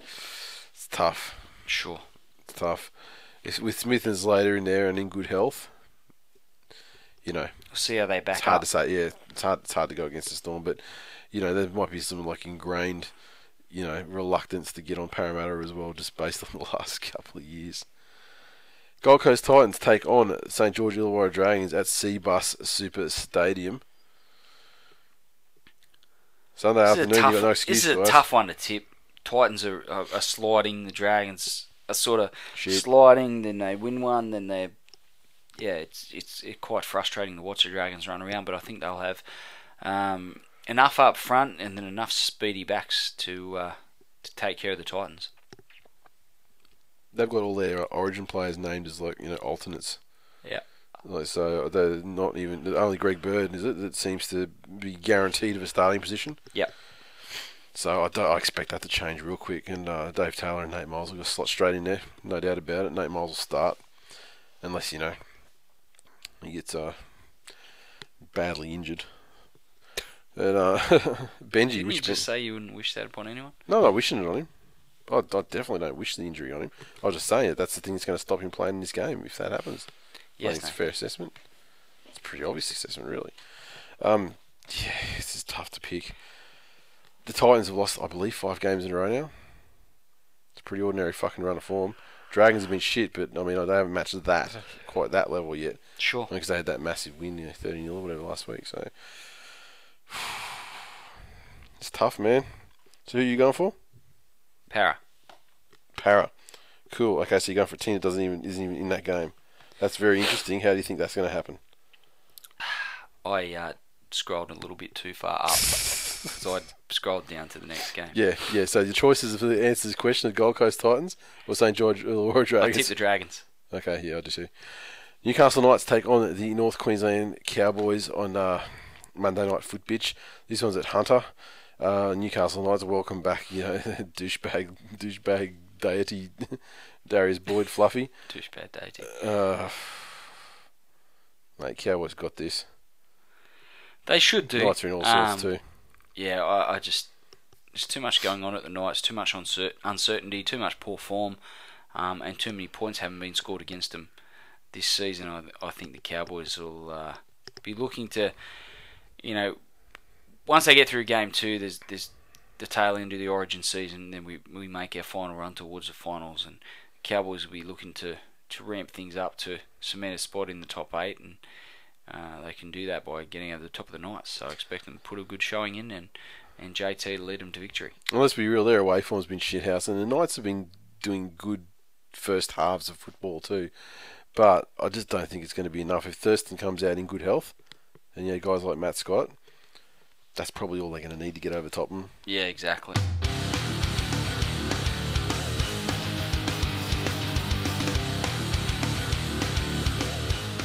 And that is full time for episode 159. As always, you can interact with us on Twitter, so follow at TWI League, and uh, on Facebook as well, facebook.com forward slash this week in league. Make sure you hit the like button, share our posts around, all that sort of thing. Spread the love, spread the word. iTunes, new review this week from your mate. I'm Tim McIntyre, underscore. Twenty bucks. Hash. Twenty bucks. Well, here's here's the title of the review. Hash Team Chapo. Not gay, but twenty bucks is twenty bucks. Five stars. Love it. It's a great podcast. Keep up the great work. Oh, by the way, Mounties is the feeder club of Canberra Raiders, not Goulburn. Tweet soon. When did we ever fucking say that otherwise? That's what I want to know. We would only have been making a joke about fucking Mounties, I don't think, or, or about Goulburn. I think he's he's taken the term Mounties far too literally. Um, and I don't remember ever making that joke. Speaking of mounting, excellent segue. You're welcome.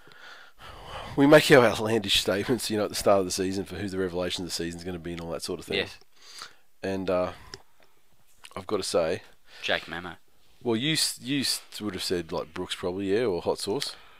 Oh, I don't. I think I said hot sauce two seasons ago. I wasn't going to Okay, jump at him again. So you would have said Brooks then, would oh? I think Brooksy. yeah. Like always, you know, it's it's, it's hard at the start of the season, but uh, at the halfway point of the season, I've got my revelation locked in. Right. He's the cheerleader for the Panthers with blonde hair and big tits. Gets fucking done up in the in the fucking latex, the spandex, It, whatever it the fuck. sounds. It sounds like something I'd be. I'd be in the giving pleather for. vinyl. and only because of the vinyl. Like, you know, like blonde with big boobs doesn't is not normally lighting my fire. And she just jumps around and they're just Nathan, just fucking tremendous. you sound you sound like a teenage boy. Look, And I it- think you need to have a little bit more decorum. I think you need to think about what you do, what you're trying to bring to the table as a host of the number one rugby league podcast on the planet. titties. That's what I'm. That's what I'm trying to bring. uh, okay, fair. Yeah, no, fair enough. I'm I just like saying, absolutely Superlative. superb, superb cheerleadering. She cheerleaded so fucking good that she she is so far far and away with only daylight coming second. My revelation of the 2014 season. Gus, you dirty old man. Gus, you fucking genius. Five year plan. I got a five year plan for me and her. A fucking five minute plan for me. I've got a 43 second plan. I don't know if I'm going to be able to give you five years. Sorry. Tipping. Uh, Shane Aaron Elvis maintains his lead. This is provisional at the moment because we still have this round. Uh, the Origin results outstanding. Just waving his wand around everywhere. He's had a shit round so far. He's only got three out of five to date.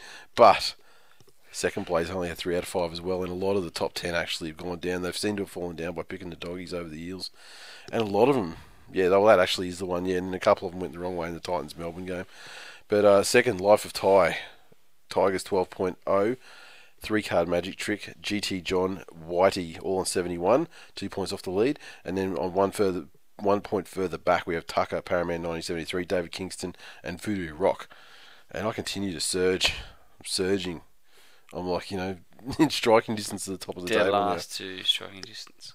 Literally third last to, I think after this round, I'll probably be sitting in the 80s. That's awesome. So that's a turnaround in like three weeks too. So charging. Fantasy, once again, bookended by the Wendells. Michael F. That'd be the Fishers Wendells. He's in he's in first place. Uh, narrowly behind him is Too Much Tuna. Then we've got CJ's Sarcastic Pricks, Dingbats, Winter is Crowding, NZ underscore Magpie 54, Mighty Doggies, Toto's Terrors, and the secondary Wendells. From 1st to 10th, the margin is under 600 points, so uh, everyone is still in it. Good job. And uh, with the shop, we're still clearing out the old Revelation shirts, Tigers in Decline shirts as well. Um, I'll, I'll get this, you know, I'm sure Mupp is going to be pushing this Sack Cardi business, so we'll see what the deal is there. And uh, as we record the show on Tuesday night, Wednesday night, if uh, the Mighty Blues are to take the series, then uh, Wednesday night at full time, or you know, 30 seconds after full time, or if it's a blowout, you know, maybe a couple minutes earlier, one in a row. Get ready for the design. Get ready for the one in a row shirt to be unveiled for pre-order. It'll be the, the second New South Wales winter series, whether it's last year, this year, or you know, 10 years from now. The second that the series is won, uh, that shirt will be going on sale, and uh, I'm loving it, and I can't wait to produce it. It's there, it's with the printer. It's just wait. I just have to pick up the phone and say pull the trigger, and I will be pulling trigger on like you know the uh, pre-orders and stuff on Wednesday night if New South Wales should uh, get away with a victory.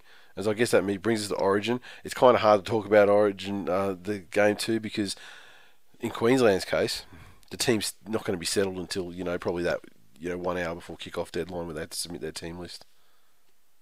Yeah, I'd agree with that, and I um. Inglis looks like he's going to be there. Cherry Evans is looking more like he's going to be there. But you know, do you really want to have a guy there that you know if he takes one decent contact? Look, as I said to one of the boys at work today, Paul Gallen has rake stitches in a club game. What's what's he going to do to a bloke if he's doubtful for the most important Origin game of in history? Because let me tell you, you don't have to be you don't have to do anything dirty to get him out. I mean, you just have to swing your arm around that leg to to affect the tackle. Yeah, around the legs tackle. Or you know, if he's if he's already held by a couple of other defenders, man why wouldn't boom. you? Why wouldn't you? Shoulder the knee. Yeah. From the side. Yeah, exactly. Or from the front. You know. Yeah. That's exactly right. So Gonna, it's like I said, it's the most important Origin game of, of in history, and I think that you know it's it's going to be anything goes. So putting my putting my Manly New South Wales and uh, well yeah just those two hats on. I think that you know a it's better for New South Wales if Cherry Evans doesn't play. It's better for Manly if he doesn't play and get you know further injured or more you know Mm. whatever. So uh, you know by all means stick Ben Hunt in there.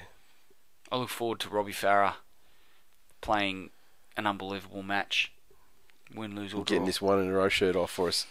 What are you going to say if Robbie Farah has gets man of the match in a in a New South Wales victory? What are you going to say next year? I'll fucking shout him a one in a row shirt. I will send it to him. I'll fucking hand it to him personally, I'd like to see that. or at least send it to him. I'm sure we could find out how to get one to him. And uh, with a voucher for a schnitzel.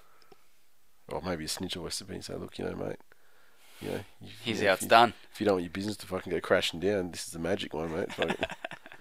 This is this is how you do your schnitzels, all right? Such a troll. you fucking brought a schnitzel up, not me. Membership packs. Yeah. Membership packs. A little bit of delay as far as the transport goes. We had to pre-order the packaging online in order to a save costs and b make it easier in order for the uh, logistical exercise of getting all those membership packs to the post office at the one time. Just waiting for those to arrive. Sorry for the delay. They will be at your doorstep at Soon. at soon. Very soon. That let's go on this week in league.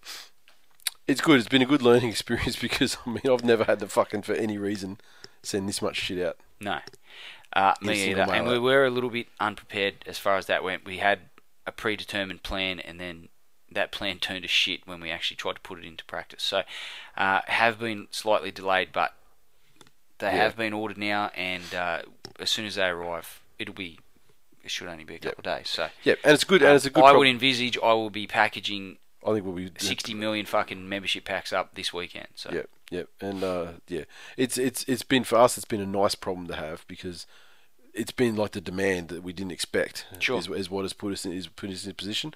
So which is which is fantastic. But uh, rest assured that uh, next season's memberships We'll actually get them, get everything together, what we're going to do for them, you know, after the end of the season, and they'll be, you know, able to be ordered before Christmas, and so they'll be able to be, you know, we'll, we'll actually have them, you know, dispatched for production, you know, before the end of the year, which means that, you know, hopefully with this time, yeah, next time we'll be able to get them out for the start of the football season.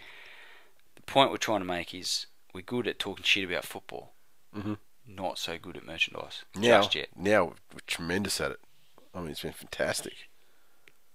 It's been awesome to get the, to, to, to, to learn about it. but yeah, it has, it has. But uh, all good. We're really happy with the results and everything. So uh, hopefully you guys will be too. I'm sure you will. I can't wait to see it. That's it. I'm going to drive home half asleep again. Don't crash. I'll try not to. See you next week. See ya.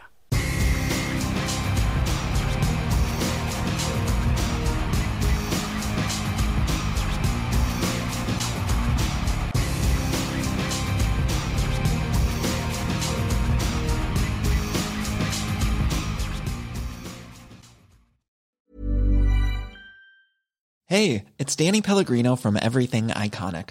Ready to upgrade your style game without blowing your budget? Check out Quince. They've got all the good stuff shirts and polos, activewear, and fine leather goods, all at 50 to 80% less than other high end brands. And the best part? They're all about safe, ethical, and responsible manufacturing. Get that luxury vibe without the luxury price tag. Hit up quince.com slash upgrade for free shipping and 365 day returns on your next order. That's quince.com slash upgrade.